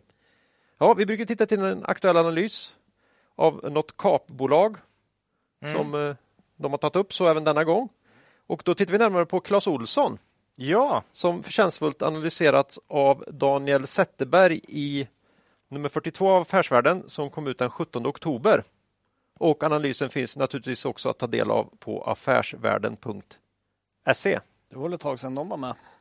Det var det verkligen. Ja. Alltså, de var med i avsnitt 44 från sommaren 2019. Oj.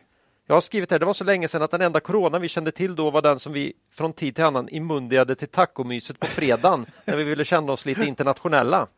Ja, corona. Ja. Det är inslaget nummer 44 då med just Clas Ohlson. Det är en klassiker i poddens historia. Ola utlyste en tävling på Twitter om var i bestod likheten mellan Tom Cruise och dåvarande vd Lotta Lyrå. Svaret, hon hade ju tillträtt då 1,5 år tidigare. Ja. Svaret på frågan som Ola sökte var Mission Impossible. Att de fick men vinsten, även om jag trodde nästan vi fick in den, men vinsten gick istället då till förslaget fabläs för kråsskjortor som kom in med bildbevis då. Mm. Och då var det ju att de hade nästan identiska skjortor. Hon hade dem på sig på någon prestation och han hade den när han var Lestat i den här vampyrfilmen som jag aldrig kan komma ihåg. Jag bara såg vad den heter. Kul på det här Mission Impossible. Ja. Det finns ju 6 eller 7 filmer nu. Något sånt. Alltså aldrig slut. Oj. Och det är alltid Mission Impossible. Mm. Men de löser ju alltid. Ja. Så det kanske borde heta Really Hard Problem But Always Solvable. Ja, den kommer jag really Mission Impossible. But, nej, men just det. Den hade jag glömt bort faktiskt. Ja, kul. Riktigt roligt, va? Hur har det gått för Byggmax? Alltså, vi får hålla oss kvar. Eller för Clas Ohlson. Vi håller oss kvar i det förgångna lite då. För de hade ju precis varit ute på äventyr då i Tyskland och Storbritannien. Man hade jättesvårt att växa och man försökte då på en offensiv geografisk expansion. Och hade ganska snabbt misslyckats kapitalt med de här etableringarna. Och man höll för fullt på att dra sig tillbaka och slicka såren och kom med, man fyllde 100 år vid den här tiden också och kom en satsning här att, som hette något på 100 att man skulle minska kostnader. Och vi konstaterade att vi såg inte var tillväxt i bolaget skulle kunna komma ifrån. Nej. Och vi har lämnat bolaget åt sitt öde sedan dess. Ja, det är många år sedan. Men nu kanske äntligen det finns lite organisk tillväxtpotential här. Okej, kursen har i alla fall kommit ner sig här ganska. Rejält. För nu har vi ju inflation. Ja, det är ju fint det. Ja, nu var jag elak. Hoppas de inte har så mycket i kostnaden också. För det är så här, Daniel på Affärsvärlden. Ja. Han delar ju uppenbarligen vår syn i utmaningen för Klassa att hitta tillväxt utöver den som kommer ifrån det här Riksbanken och andra centralbankers vårdslösa räntepolitik. Ja. Han skissar till och med på något sjunkande omsättning under innevarande brutna räkenskapsår som inleddes i maj då. Och sen tänker han att det blir oförändrat här under 2024. Så det är inte på den sidan. Men som du sa, Ola, så har det ju kommit ner här då. Senaste rapporten kom ut redan den 7 september. Och därför kan vi se fram emot bolagets Q2 här i början på december då, va? Ja. Men om varken vi då, det framgick nog här i min lilla sarkasm på något sätt, eller Affärsvärlden tror på ökad omsättning, då får vi istället sätta vårt hopp till en god rörelsemarginal framåt här. Det kan man hoppas på. Och då kan man säga så här, de hade det stentufft, Clas Ohlson här, åren innan pandemin med historiskt urusla rörelsemarginaler. Man är nere på ynka 1% för helåret 2019. Men där hade du UK och allt massa skit. Ja, det var allt. Ja, det var allt möjligt skit. Men då, där gjorde Lotta en liten bragd, tycker jag. Och dra dem ur det där. Ja. Det, men de räddades ju av pandemin som så mycket annan business. Annan skräp, nej. B2C. Definitivt. Tog sig tillbaka till klart godkända 7,3 och 8,2% rörelsemarginal för de brutna pandemiåren 2021 och 2022. Det här är alltså en period då, för de två åren inleddes i maj 2020 och pågick till och med maj eller april då, 2022. Det var mycket pandemi då, kan man säga. Nu då så går ju istället allt emot bolaget igen då. Ja. Och den första rapporten här för bolaget 2023, ingen munter läsning. Nej. Rörelsemarginalen, inget bra. Dollarn går emot dem tillsammans med skyhöga fraktkostnader från Asien. Ja. Och dessutom då så gav nya, han är inte så ny, han kanske varit i 2 år här nu snart va? Nya vdn Kristoffer Tornström grönt ljus till en sommarsatsning som gick helt snett här. Aj.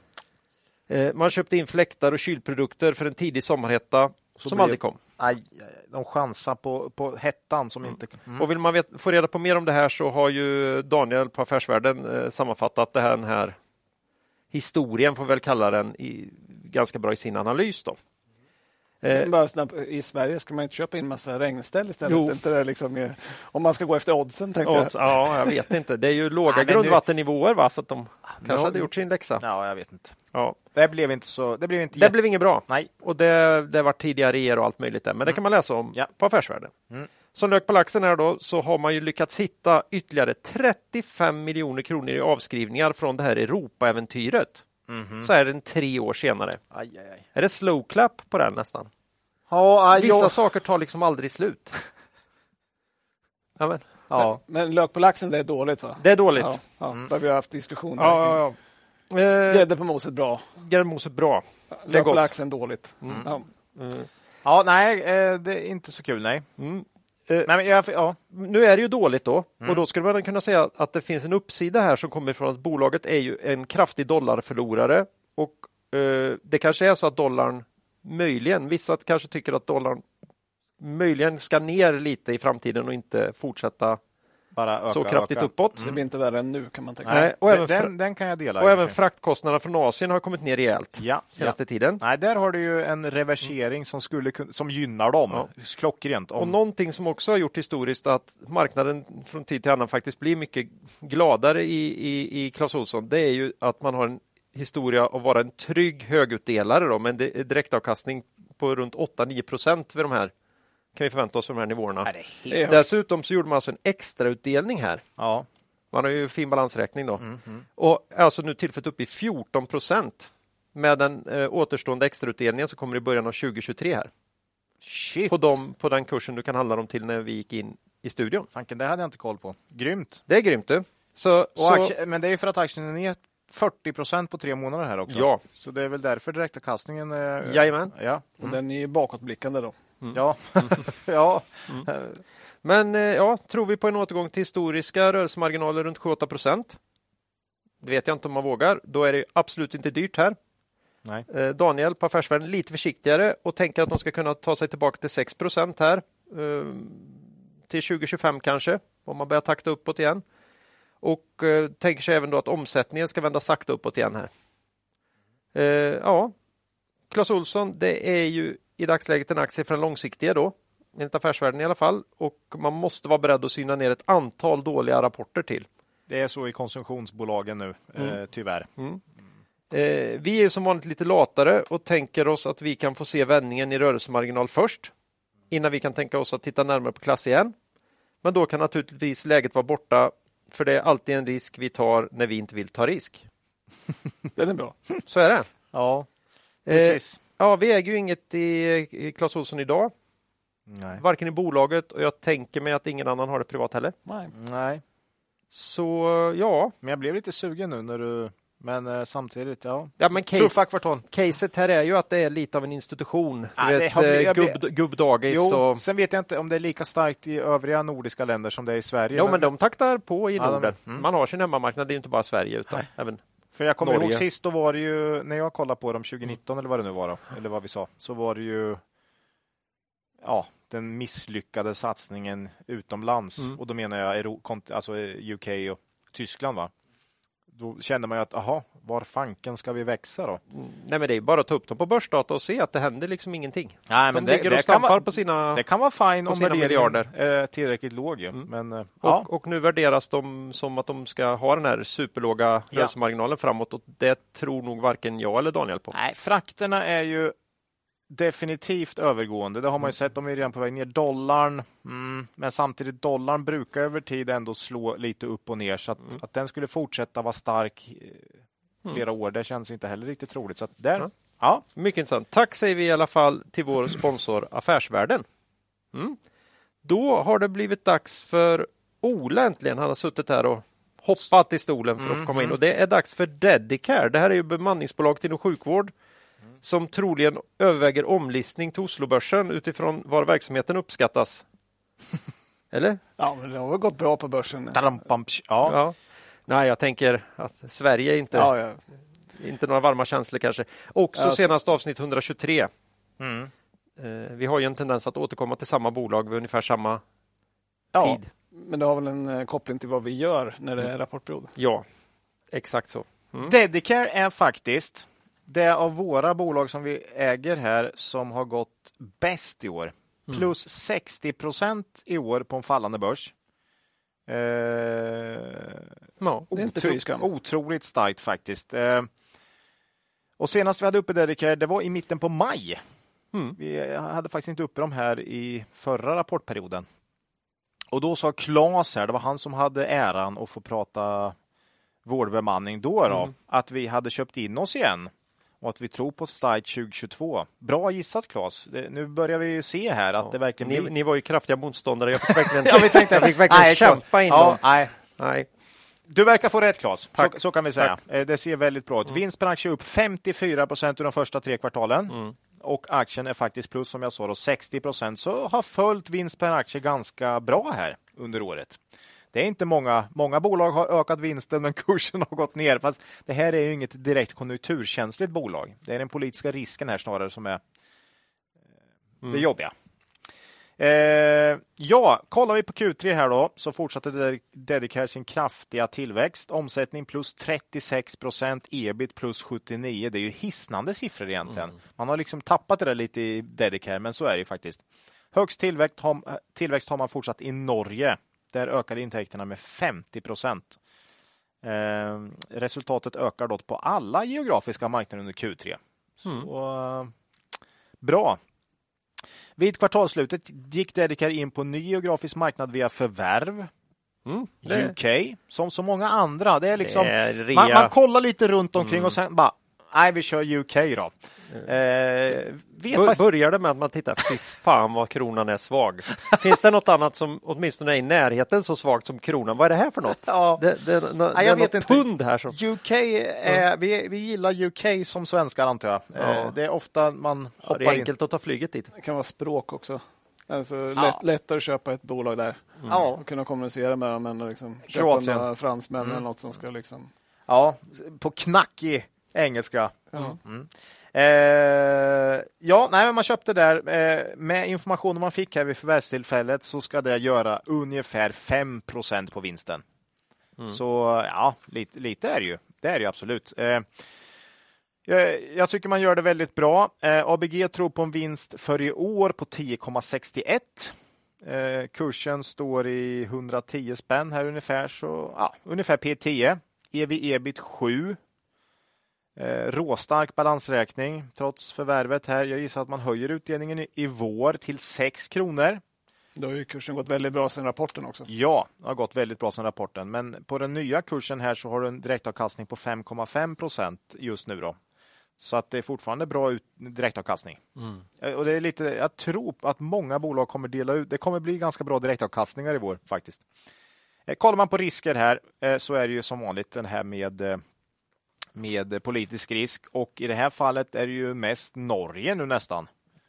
Om det finns ju inga indikationer på det överhuvudtaget, men just det här att en marknad blir så dominerande som Norge har blivit i Dedicares räkenskaper nu, så utgör det ju en politisk risk om nu Norge skulle få för sig att hitta på något någon gång. Nej, det var väl det jag ville accentuera lite i inledningen här, att nu är ju det här ett otroligt mycket Norge-case. Alltså. Ja, Sverige dock ska ju då den här nationella upphandlingen komma förslag på ny variant under Q4 här. Med start, man säger att det ska vara på plats under Q2 2023. Så om de ser lite intressanta ut, då kanske Sverige börjar takta på igen. Det är ju lite det här som vi pratar Akademedia, man vill sprida på fler marknader för att inte råka ut för att något land hittar på något. Ja, visst. Man säger dock om Norge att relationen bemanningsföretag-köpare är ju på en mycket bättre... Det är en mycket bättre relation där än vad det är i Sverige, där man ses lite som något ont. Ja, i Sverige är det något ont. I Norge är det något gott. Någon som hjälper till att lösa vårdfrågan. Mm. Så där har du skillnaden mellan att ha oljepengar och inte, Ola. Exakt där sammanfattar kanske, det där. Kanske. Så att, nej, jag vet inte.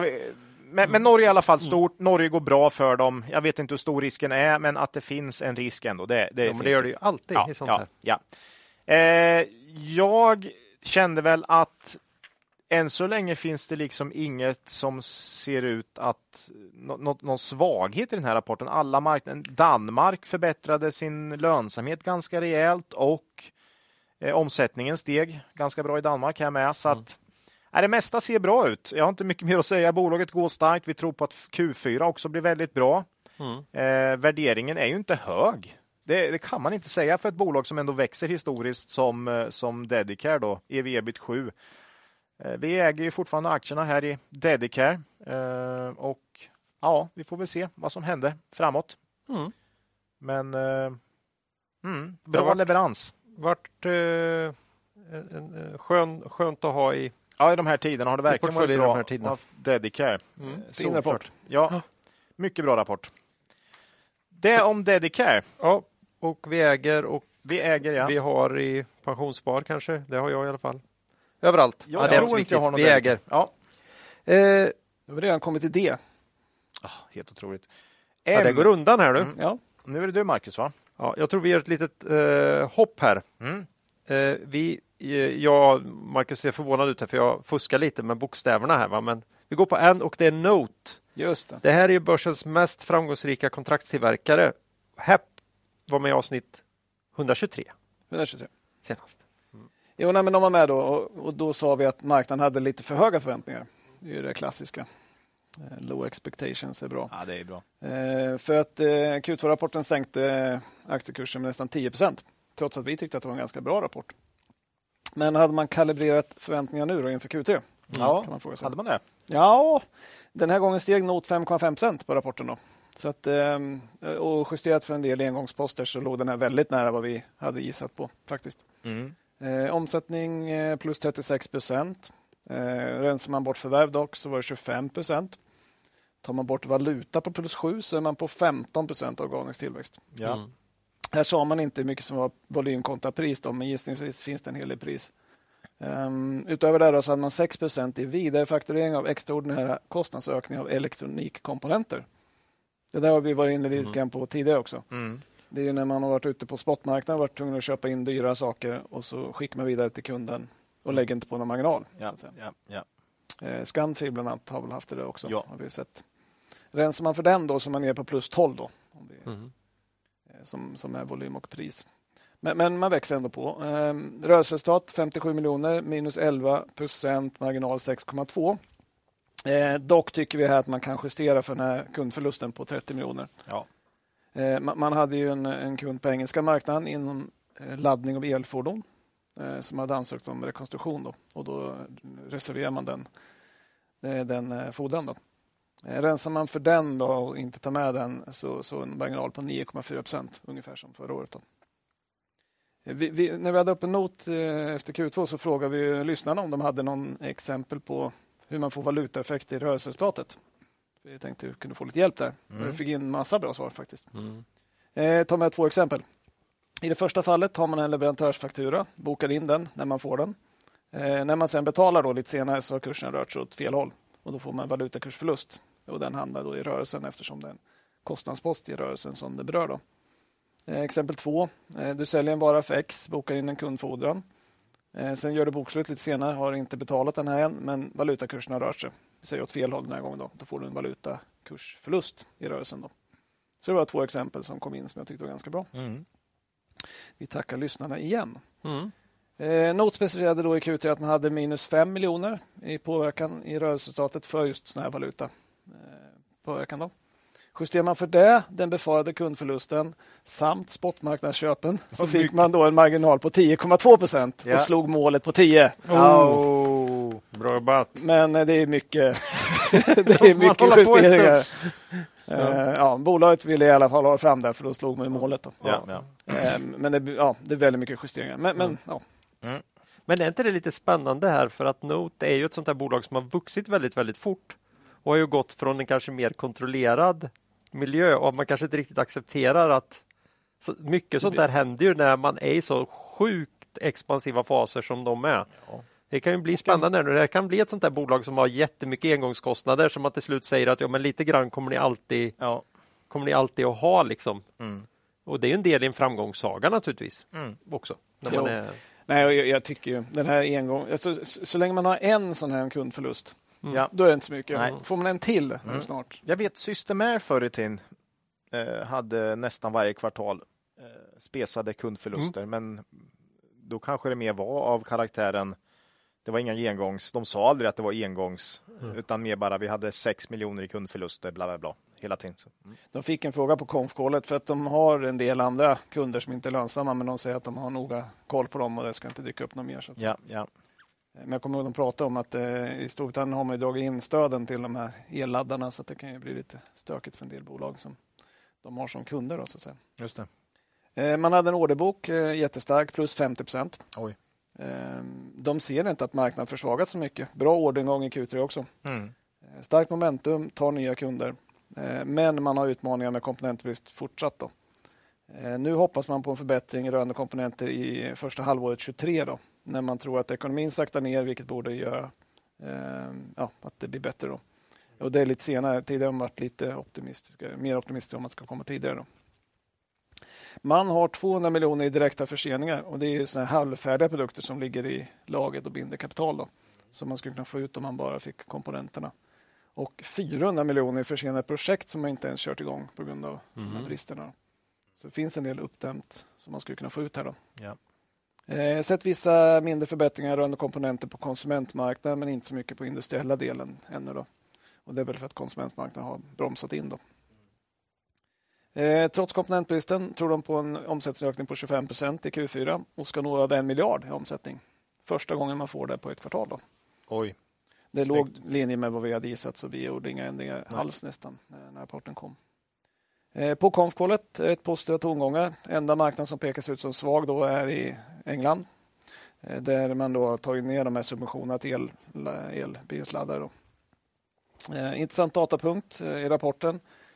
Hälften av Nots försäljning är kompletta produkter. Buildbox kallar de det. Där man då bygger hela produkten. Och det är ju oftast som nya innovativa bolag som vill att Not tar hand om hela produktionen och bygger hela produkten klar. Då. Det är ju rimligtvis bra för Not då, för att marginalerna borde vara bättre när man tar helhetsgreppet än när man bara bygger ner en enskild komponent. Då. Och borde göra mer sticky, svårare att byta ut en leverantör om man ansvar för hela när man bara gör en viss komponent. Då. Så det tror vi är bra. Och ett aktuellt exempel är ju, har vi redan tagit en gång tidigare, med Waystream då, som kommer komma lite senare här. Som har de här fiberswitcharna. Det är ju, de har ingen egen tillverkning överhuvudtaget, utan det är Note helt enkelt som gör. Och var väldigt nöjda med Note. Ja, de har ytterligare någon enstaka leverantör, men Note är deras go-to.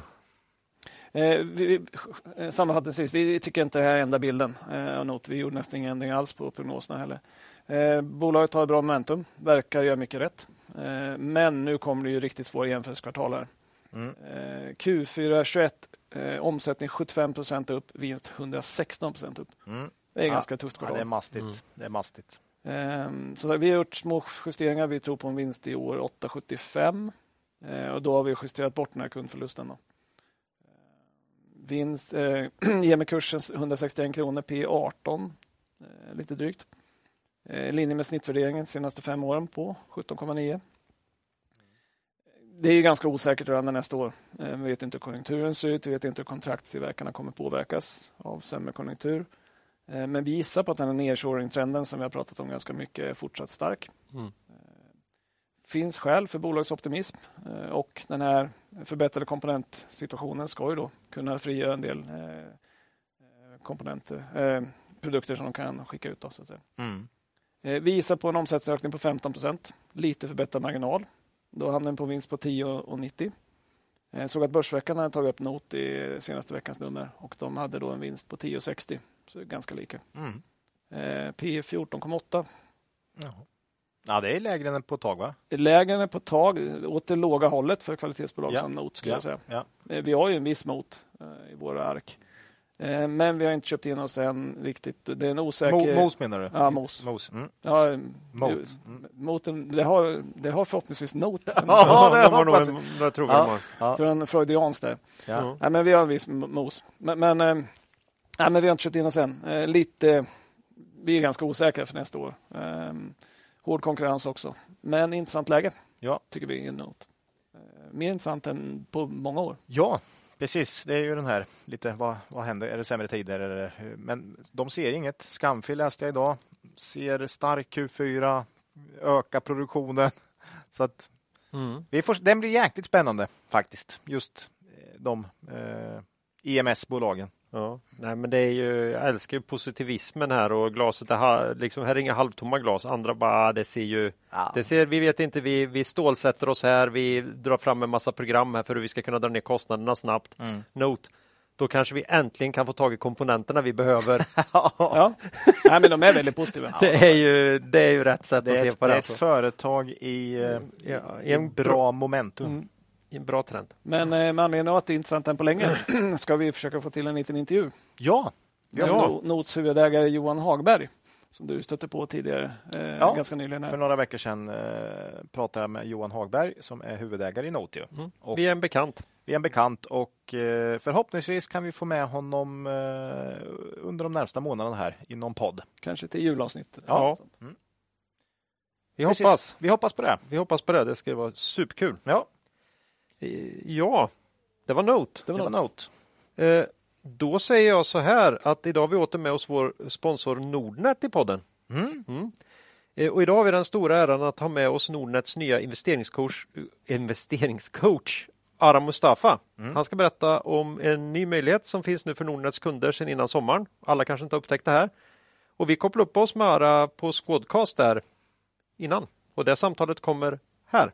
Hej Ara och välkommen till podden. Tack så mycket. Efter många år på EFM, inte minst som programledare för flera världskända produktioner, är du sedan augusti ny investeringscoach på Nordnet. Vad innebär det och vad gör en sån? Ja, det är en bra fråga. Det är lite av en påhittad titel, men kort och gott så lite ansiktet utåt för Nordnet och coacha, inspirera folk hur de ska göra med sina investeringar. Typ så helt enkelt. En möjlighet då när man investerar hos er sen tidigt i somras, det är ju digital handel direkt på Londonbörsen. Hur fungerar det? Alltså det är, först och främst är det så otroligt kul för att jag älskar utlandshandel sen långt innan. Varje ny marknad är ju, men jag känner alltid att det finns någon aktie där som kan vara the one att hitta. Så att jag letar ju globalt själv. Londonbörsen däremot är ju lite annorlunda från vanliga börser. Till exempel så handlas de i penny, i pence, liksom, i hundradelar av valutan, så att det står ju GBX liksom som valuta, så är det, kostar en aktie liksom 1500 GBX så är det liksom 15 pund. Sen har du ju också en transaktionsskatt som tillkommer varje gång man köper men inte när man säljer, som är 0,5% av värdet. Så det skiljer sig mot de andra vanliga marknaderna. Okej. Har du några spännande bolagstips då på Londonbörsen och dela med dig till lyssnarna av? Här är en kul grej, jag är en investeringscoach kanske, men jag får inte coacha in i speciella aktier. Däremot får jag ju lyfta upp aktier som andra har tagit fram. Så vi kan ju liksom ta den populäraste aktien bland våra kunder som handlar på Londonbörsen. Den är ju, och det här är med en bred marginal, det är British Petroleum. Och jag kan ju tänka mig att det här har att göra med energikris, då vill man ha en pure play på energi. Och då är det British Petroleum som också har en så här hyfsad direktavkastning på runt 4-5% där. Så att en stabil jätte.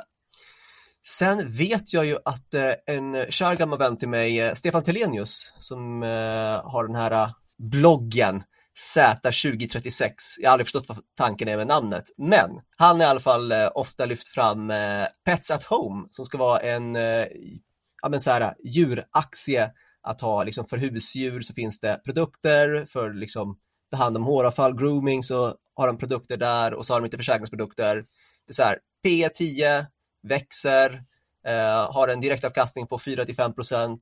Så att typ sånt kan man hitta på Londonbörsen. Ja, och Rolls Royce finns ju där också, va? Om man vill prata riktigt klassiska bolag. Ja, många svenskar är ju väldigt insatta i papperstillverkningsindustrin och sådär, och då finns faktiskt mitt enda ägande nu. Vi har ju tvungen att äga någonting där också i mitt pensionspar, så Smurfit Kappa. Så att det finns jätteintressanta bolag på Londonbörsen. Ja, och så finns det väl någon försvarsaktie, BAE, som är ett stor. Så att nej, det finns en hel del helt enkelt att hitta. Så att in och kika liksom. Det är flera hundra att välja bland. Ja, nej, jättekul, och det har ju inte funnits länge. Kom i maj tror jag. Möjligheten att handla direkt. Så att missa inte den chansen. Då får vi tacka dig Ara för den här gången. Kanon. Och vill man höra mer från dig, mycket mer till och med, så är det ju bara att söka upp Sparpodden. Helt rätt, och jag ser alltid till att kriga fram fantastiska gäster. Så att håll utkik. Strålande, då tackar vi så mycket. Tack. Tack så mycket. Ja, tack för det. Ja, supertrevligt att prata lite med Ara. Hoppas det kan bli mer av den varan i framtiden. Och man får inte glömma då att finansiella instrument kan både öka och minska i värde. Det finns en risk att du inte får tillbaka de pengar du investerar. Tack säger vi till Nordnet. Nu är det inte här videoformat, men han hade ju en fantastisk fin fluga på sig. Ja, jaha. Väldigt stilig faktiskt. Ja nej, vi ser ju varandra när vi spelar in, men vi är ljud-only än så länge här. Men Ara finns ju i Sparpodden som sagt var. Så att. Vi hoppar vidare med bolagen. Ja. 3 kvar och en riktig favorit här nu då i Proact IT. Mm. Det här är ju systemleverantören som ivrigt försöker förflytta kunderna till molnet. Jo, hur går det? Ska vi gissa på vilket avsnitt det var med i senast? Eller? Ja, faktiskt inte. Men det är ju 123. Det är 123, ja det är klart det. Mm. De lägger rapporterna nästan samtidigt. Ja, det är så här det blir. Ja. Mm. Här är ju också ett innehav som vi har haft ett ganska bra tag och som har verkligen gynnat oss i år. Plus 2% då på en fallande börs. Mm. Proact fortsätter gå jättebra. Omsättningen under Q3 ökade med hela 36%. Det är ju bra. Det är bra. 21 organiskt. Mm. Starkt. Rörelseresultatet justerat för förvärvsrelaterade kostnader kopplat till det här förvärvet av Sepago steg med 23%, så lite mindre än omsättningen. Och det beror då på att det var systemintäkterna som ökade absolut mest det här kvartalet. Där har man ju lite lägre lönsamhet än i tjänstintäkterna och därav den lägre då lönsamheten. Men föregående år hade också en historiskt sett hög marginal inom systemaffären. Okay. Så det finns väl lite varianser på det också då. De återkommande intäkterna ökade med 26% till en årstakt på nästan 1,5 miljard. Det här är alltså ett IT-bolag nu med 1,5 miljard återkommande intäkter. Det börjar bli riktigt stor del faktiskt av Proact. Det har de gjort ruggigt bra. Mm. Och det här har ju gått successivt, men framför allt sen Jonas Hasselberg kom dit ju, och successivt tagit mer och mer. Men marknaden har varit skeptisk i många omgångar till att det här verkligen skulle bli något. Men nu tycker jag att 1,5 miljard är mycket alltså. Och då ska det bli lite stabilare. Då ska det bli stabilare, vilket jag också tycker man ser då. Systemintäkterna är ju mer volatila utan tvekan. Mm. Fördelen med att ta sig in de här systemaffärerna, okej, de drar ner marginalen tillfälligt. Men du får ju mer intäkter och sen lägga på tjänster på. Så att du bygger ju ändå det.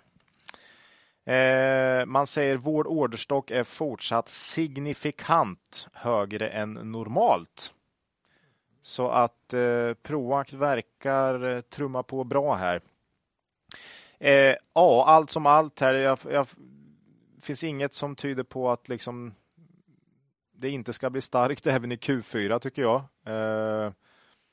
Det var väl inte bästa kvartalet heller? Nej, Q4 förra året var ju då de drabbades av de här förseningarna med komponenter. Mm. Och det hade man inte flaggat riktigt för förra året, att det skulle bli så tufft. Eller man trodde inte det skulle bli så tufft i Q4. Nej. Kanske är så i år igen. Vem vet? Det kanske är någon så här säsongsskit. Ja, kanske blivit. Ja, nu var det väl de här halvled. Ja.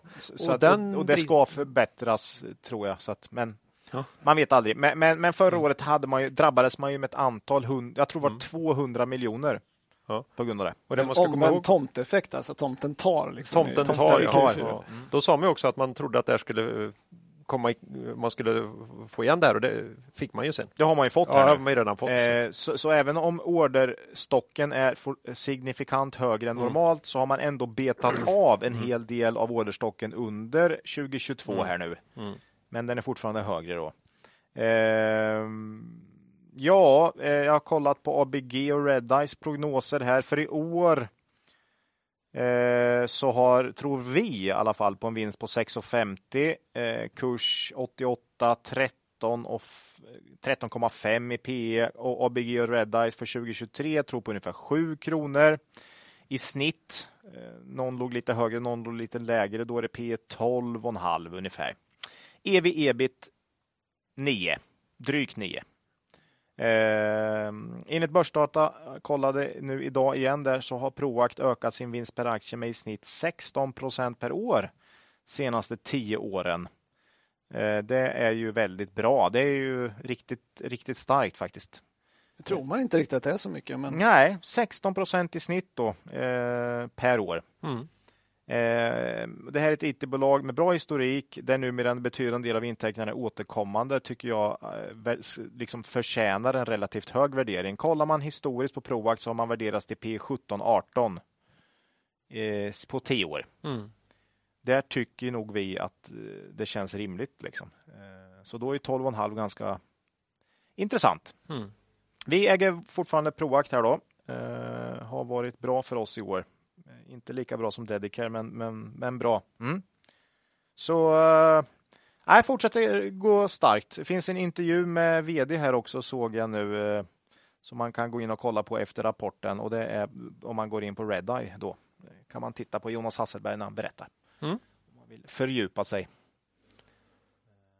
i det. Ja, det var Proact det. Ja, nej, det är ju den här spännande förflyttningen från de här systemen. Mm. Att huvudsakligen vara system till att huvudsakligen bli återkommande. Närmar sig 50% tjänster, och jag vet inte, när jag började följa Proact var det väl kanske 80-20 va? Mm. Så nu är det 44 eller sånt där. Mm. Så att, jag för mig sa att målet var 50, men att de inte skulle stanna där sen. Nej, för när jag pratade med Jonas för ett antal år sedan, då känns det som att det var en gräns där. Nej, men liksom att de kanske inte, ska man sträva högre, för man vill ju ändå ha in systemintäkter och det här för det. Men vi får väl se. Vi får se. Deras förvärv har ju mer varit på tjänstesidan också. Mm. Så att det har väl gynnat den utvecklingen såklart. Ja, bra jobbat. Mm. Vi hoppar vidare till Svedbergs. Det här är ju byggrelaterat med stort förvärv i UK på toppen här. Mm. Under förra året. Förväntningar från marknaden hade ju kommit ner rejält inför den här rapporten, kan man säga. Minst sagt, ja. Så det är ju frågan, hur gick det? Avsnitt 123. Ja, men vi betar av samma här i första rapportavsnittet här igen. Ja. Nej, inte alla, men många är ju så. Japp. Svedbergs, den här Q3 var klart över våra förväntningar. Jag tror marknaden också blev lite tagna på sängen där. Omsättningen steg 160%. Då låter ju sjukt mycket, och det är det ju. Men det här är ju förvärvet då, Roper Roads. Drar ju upp det här organiskt plus 6%. Mm. Men även det är ju, de ökar organiskt. Roper Roads och Svedbergs gick starkt under kvartalen, medan står de här mindre bolagen Makro Design i Norge och Kassøe. Gissar på min danska är lika dålig som min finska nästan. De tappade omsättning då. Ja. Så, men det är ju viktigt såklart hur de stora går. Det är det viktigaste. Man tappade lönsamhet som så många andra bolag. EBIT-marginalen gick från 14,5 förra året i Q3 till cirka 12 i år. Då. Mm. Bara kort på Danmark. Det är ju flera bolag som har sagt att Danmark är lite svårare. Ja, konsument. AOJ ett litet undantag då nästan. Ja, men inte så mycket konsument. Nej, det är inte så mycket konsument. Konsument Danmark. I Danmark verkar flera bolag säga är svårt. TCM, Svedbergs. Ja, men jag har läst flera också. Ja, jag har läst flera också faktiskt. Så att... Danmark har lite tuffare på konsumentmarknaden verkar som. Ja, Svedbergs här nu. Kollar man på nuläget så ser det ju fruktansvärt billigt ut.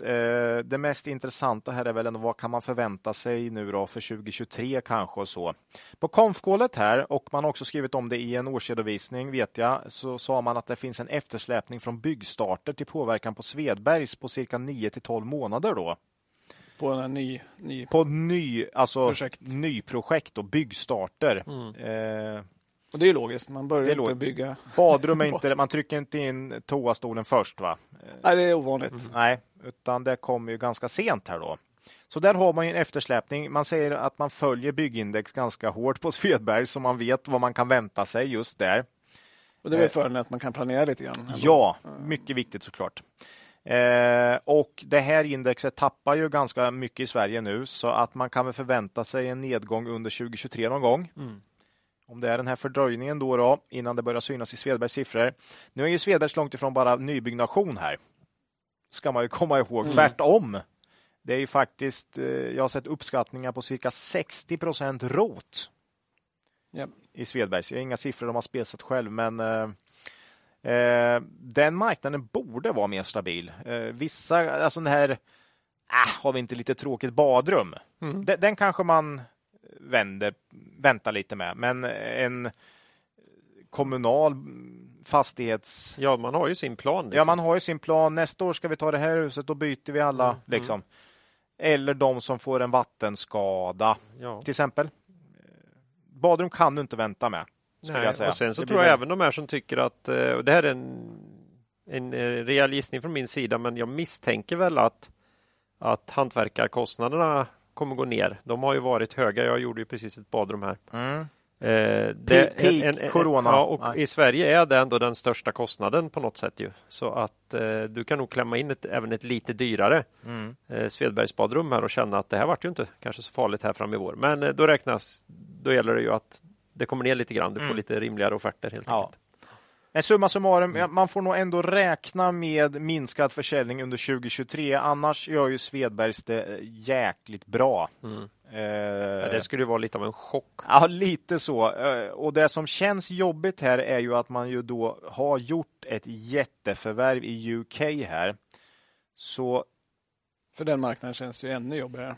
Om Sverige känns lite jobbig och svår att säga så är ju UK... Ja, jag vet inte. Jag har svårt att få grepp om det landet för tillfället på något sätt.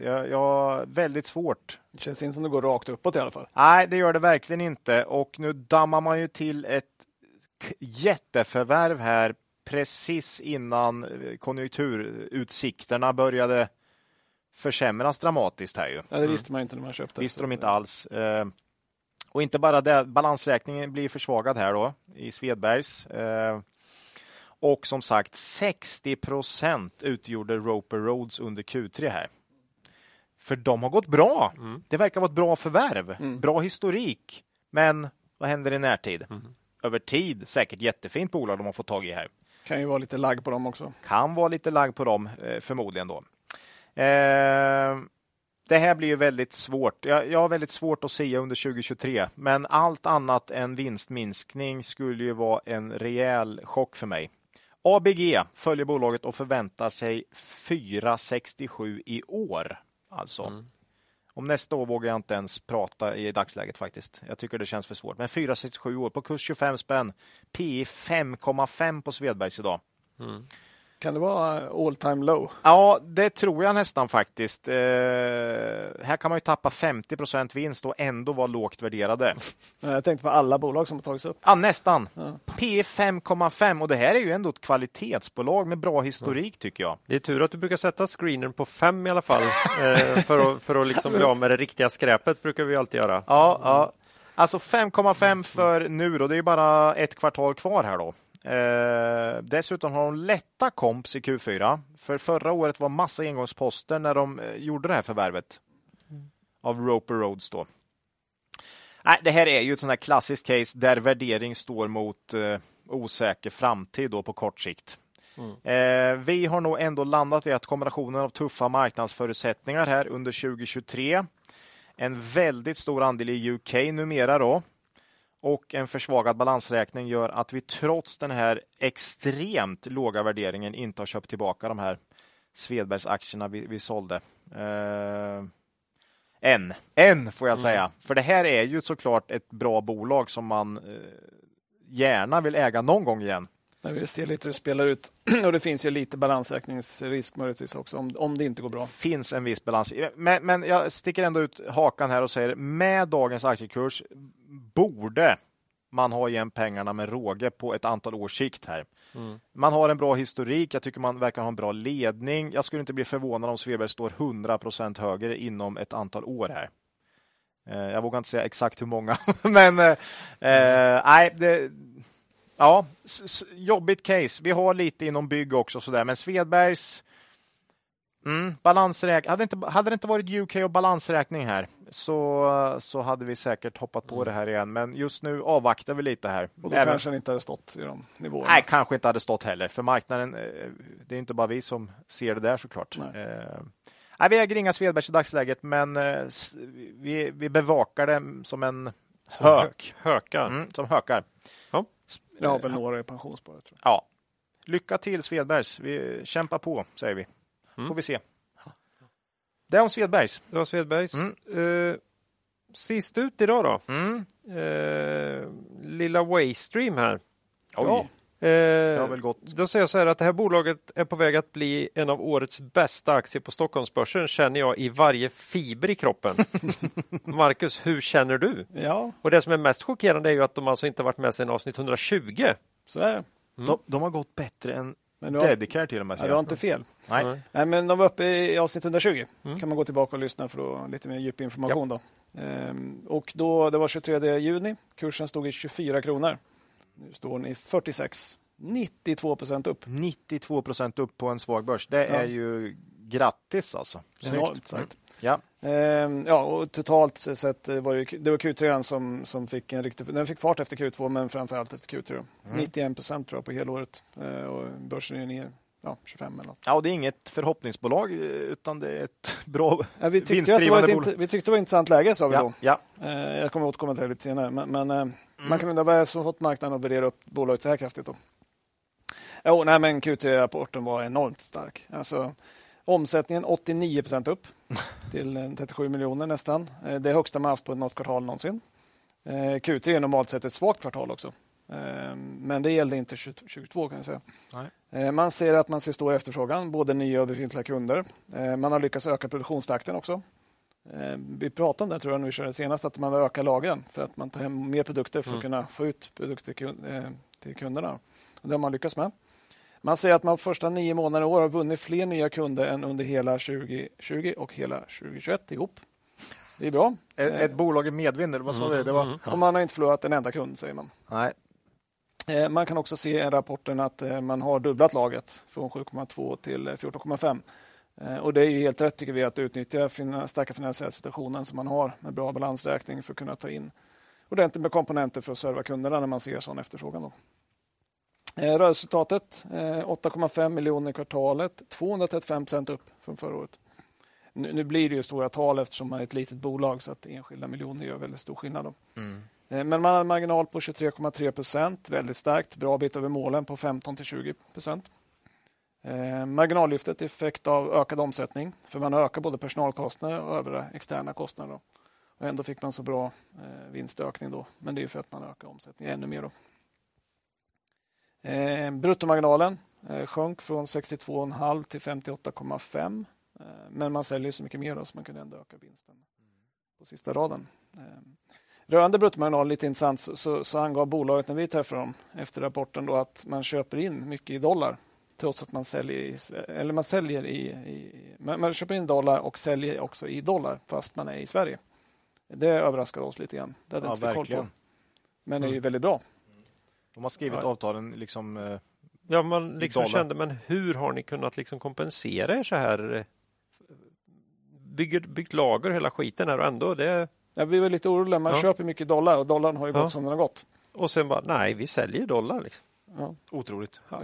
Jättebra. Nej. Sen lite oklart exakt hur stor andel, men det lät som det var en hel del. Och det syns ju lite på siffrorna också.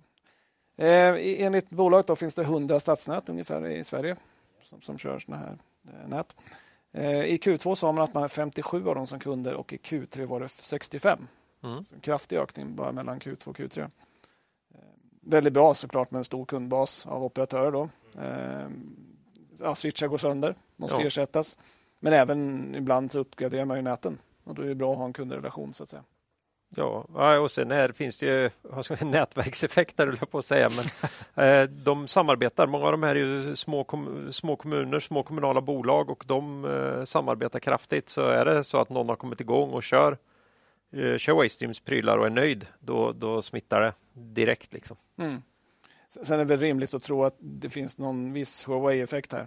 Ja, det var ju de och Huawei som var störst och nu tar man en jäkla massa nät i Sverige. Ja, den är ju brutal. När Huawei inte tar några liksom. Så att, ja. Men det är väl därför också man är ute och pratar med sina kollegor också här och frågar vad gör ni nu då när kineserna inte får ta in kineserna längre.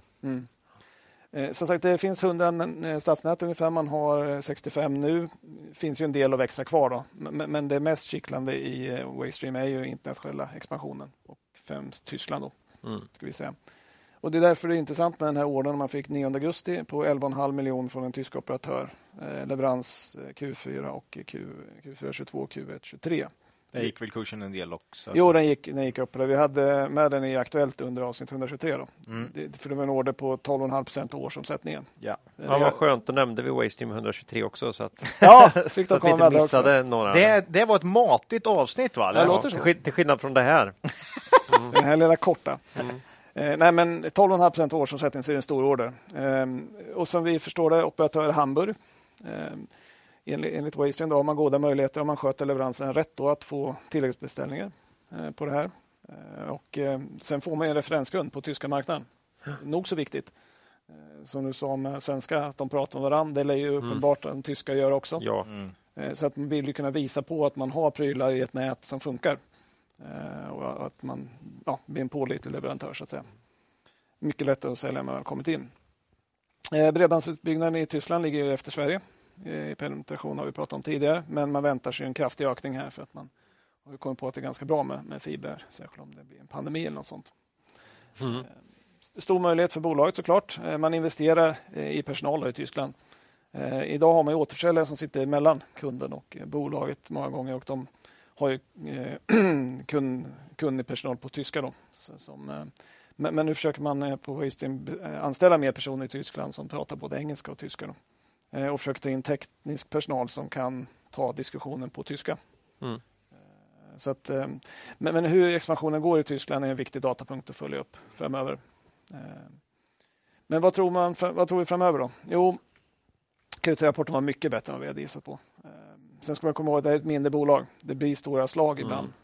Det är inte så stora tal liksom. Nej, den är viktig. Ja. Det är inte så, alltså, talen är så små så att liksom... För vinsten är 8,5 miljoner. Ja. Liksom, hade det varit 6 så hade det inte sett lika mycket ut i procent. Så just den procentuella blir inte så jäkla viktig här på något sätt, utan det är mer de långa svepen. Då. Så att man ska inte dra ut trenderna för långt. Nej. Efter en enskild rapport. Tycker vi. Viktigt att trycka på. Med det sagt så har vi skrivit upp förväntningarna ändå, för det får man göra när det gått så pass bra. Vi gissar på 2,50 vinst i år per aktie, 2,85 nästa år. Sen ska jag säga att det är väldigt osäkert, det slår ju så mycket mellan kvartalen. Och bolaget är rätt litet. Rullande 12 har man vinst på 2,20. Så att det är inte supermycket upp ändå som vi gissar på. Redare följer bolaget, har släppt en uppdatering efter Q3. Låg lite under oss på 22 men klart över på 23 med 3,50 då. Vi kan vara lite försiktiga möjligtvis, men bolaget har ju ett marginalmål på 15-20%. Q3 ligger klart över det och det räknar vi inte att man ligger hela tiden så att säga. Nu har en aktiekurs 46 kronor, P 16,1 på vår gissning och 13,1 på Redeye. Det är inte så farligt ändå när man har så starkt momentum och växt och så fina tillväxtmöjligheter som man faktiskt har. Vi sa i förra genomgången i podden, vi hade en bevakningspost i Waystream och att vi hoppades att aktien skulle komma ner i en allmän börsnedgång som kändes som när vi pratade om det då. Nu blev det inte så. Nej. Kursen dog upp istället. Med fast i hand skulle vi ha köpt mer direkt, men vi kunde inte veta att Q3 skulle vara så här stark. Nej. Och som vi brukar säga, det är inte svårt att backtrada heller. Nej, det är inte svårt. Det är det som är bra med en podd. Folk kan bara gå tillbaka och lyssna. Ja, det är svårt också. Backtrader dem eller gör de inte? Nej, ja. Nej det har vi inte gjort. Men nej. Vi har kvar bevakningsposten. Det är intressant bolag. Nej. Bättre än något än inget. Ja. Men det är igen lite avvaktarläge. Vi ser gärna en stor börsnedgång då. Ja. Kanske kan komma ner lite grann. Ja. Nej, vi får se. Men, ni pratar med vdn också, va? Ja, jo. Så att, nej, men det är intressant bolag. Kul att det gick så bra sen vi tog upp dem förra gången. Och får se om det kommer ett läge för oss framöver. Ja. Spännande bolag. Nej, men det händer ju det så här det är för oss med bolag som går så här lite bättre än vad man skulle kunna hitta på. Vi springer alltid och jagar dem, men vi kommer ju liksom aldrig riktigt in. Nej. Men det är ju roligt att få vara med. Men vid en tillfällig liten nedgång på börsen eller i den egna verksamheten som man ändå tycker är tillfällig, då kanske... Ja. Då kommer vi bara säga, vad var det vi sa? eller så köper man. Det lyckas vi aldrig med. Ja, någon gång ska vara första. Det var nog i alla fall den bästa rapporten den perioden hittills. Sanslös. Mm. Det är kul. Ja, det var alla bolag. Och ingen lyssnarfråga. Nej, för det är rapportperiod. Hinns inte med. Det ser man på klockan att det inte blir något. Nej, kan man säga. Och då närmar vi oss ju slutet för det här avsnittet. Nästa avsnitt är nummer 129. Jag inser att vi förmodligen sitter och har 5-årsjubileum här någonstans också utan att jag har kollat upp det ordentligt. Mm. När gjorde Marcus sin första förresten? Ja, det är 100. Ja. När var det? Ja, det är väl ett år sedan. September. Det var lite drygt. Ja. Så det missar vi och faktiskt... Ja, men det är ju för att jag är ju inte bara ljudansvarig här utan jag ska också ansvara för den typen av grejer, va? Ja. Jag är så lite nostalgisk av mig tyvärr. Ja, det är sant. Så att, men vi kanske får göra ett samlat firande här. Mm-hmm. Avsnitt 129 i alla fall kommer ut torsdagen den 10 november och då blir det ett klassiskt rapportavsnitt. Mer rapporter. Mitt i den tråkigaste månaden på året. Mm. Får man någonting kul i alla fall. Ja. Mm. Det november. Det är mycket rapporter nu. Det är mycket rapporter. Jäkligt mycket rapporter. Men det var lite lugnare nästa vecka. Ja, nästa vecka. Betydligt lugnare. Ja. Mm. Ja, det är speciellt. Man kan mejla oss på kontakt@kvalitetsaktiepodden.se. Kommentera på Twitter eller på vår hemsida kvalitetsaktiepodden.se. Jaha, har vi någon riktig makro eller te-värde att ta upp idag då? Nej, ingen sån. Inte mycket där. Inget sånt. Men du hade något annat? Va? Jag hade något annat, va? Ordet förekom inte så mycket här idag. Jag tror det är på förbekommande anledning. På kontoret här har jag pratat en hel del om pricing power. Mm. Det är bra man har. Just nu känns det som att det är väldigt, väldigt viktigt. Och man hör det både här och där. Mm. Bolagen med pricing power kan ta sig igenom lågkonjunktur och recession på ett bra sätt. Men det saknas ju oss vetligen ett bra svenskt ord här. Googlar man, då tycker Google då att man ska använda ordet prissättningskraft. Det låter ju inte så clash. Vi har väldigt bra prissättningskraft på vårt företag skulle jag säga. Ja. Okay. Nej, det är pricing dåligt. Power låter ju det. Ja. Det är lite coolare. Jättedåligt uttryck, ingen använder det. Vi behöver något som biter och som analytikerna kan ta till sig. Mm. Jag tycker man ska komma med förslag här. Det bästa förslaget vinner ett X av the most important thing. Ja, och kul. Ett X av 101 tankar om aktier. Och en dubbel. Ja, sen lottar vi ut 2 stycken 101 tankar också. Mm. Bara rakt över på de som kommer in då. Med förslag då. Man kan skicka sina förslag till kontakt@kvalitetsaktiepodden.se och man ska då märka det här mejlet i ämnesraden med ordet tävling. Snyggt. Är ni med på det? Ja. Det här är svårt, har jag märkt. Alltså, vi är med. Men jag lyssnar med på att jag gärna ser tävling ska det märkas. Och då skickar man det till oss då. Gärna med kontaktuppgifter om man nu faktiskt är intresserad av att kunna vinna här. Mm. Och om vi nu skulle råka vinna, vad får vi kalla er i podden? Vi är lite noga med det där. Det är lite skämmigt att vara med här. Jag tänker att vi är en sån kallad töntpodd. Så det vill man inte. Och vårt mål här är väl ändå att komma in i SAUL, alltså Svenska Akademiens ordlista, förr eller senare med det här ordet, va? Med det här fantastiska ordet som vi kommer få inskickat nu. Och vi har ju också då för ett antal år sedan här fått med prisuppjustering. Vinstuppjustering. Oj, förlåt, nu var det så mycket inflation här. Så då, det var det med prissättningskraft. Ja. Vinstuppjustering. Men Saulo har inte tagit den, va? Nej, inget med i Svenska Akademin här, tyvärr. Nej, inte nyårslistan än.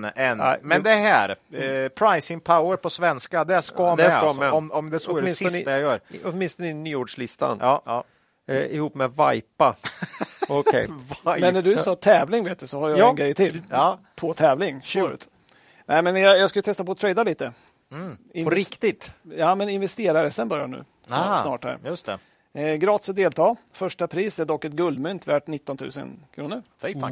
Så det här är ju en bra riskprofil. Ja. Med andra ord. Du kan bara spendera, du kan bara förlora investerad tid. Men det finns en monetär uppsida. Härligt, oj. Ja, det... Så tävlingen pågår mellan 7 november och 11 november.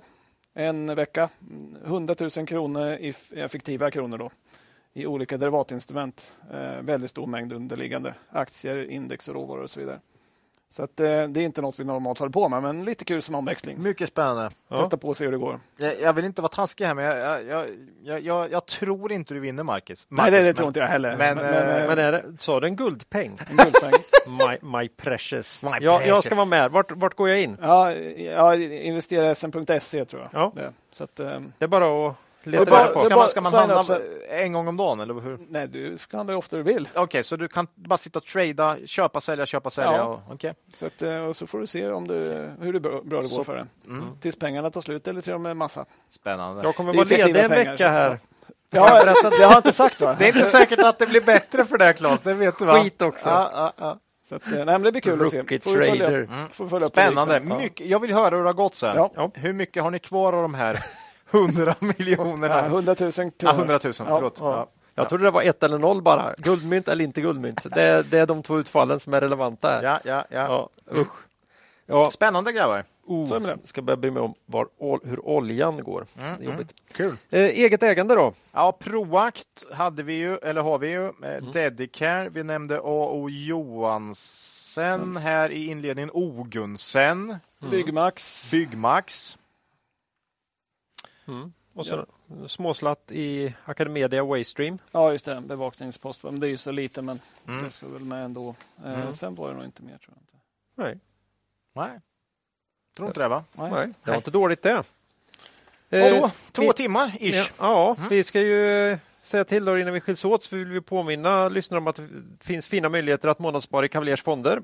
Och det kan man göra enkelt både via Nordnet och Avanza och även då i sitt pensionsspar. Man ska då komma ihåg att historisk avkastning i fonder inte behöver vara en indikator på framtida avkastning och att man kan förlora delar av sitt satsade kapital då fonder både kan gå upp och ner i värde. Affärsvärldens fina erbjudanden hittar man länk till i avsnittsbeskrivningen.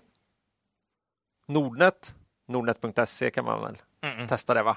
Ja, det känns så. Sen har vi det här tråkiga då. Ryssland fortsätter ju sin vidriga aggression i Ukraina. Ja. Jag uppmanar alla som har möjlighet att skicka ett bidrag eller bli månadsgivare till någon seriös hjälporganisation med verksamhet som stöttar Ukrainas hårt prövade och tappra folk. Inte nu minst när man har börjat med ren terrorverksamhet och försöker slå ut infrastruktur och annat. Usch, Ukraina, vi ser och vi glömmer aldrig. Med detta vill vi tacka alla lyssnare för visat intresse och ber er komma ihåg att det är först när tidvattnet drar sig tillbaka som du får se vem som badat naken. Lose money for the firm and I will be understanding. Lose a shred of reputation for the firm and I will be ruthless. I welcome your questions.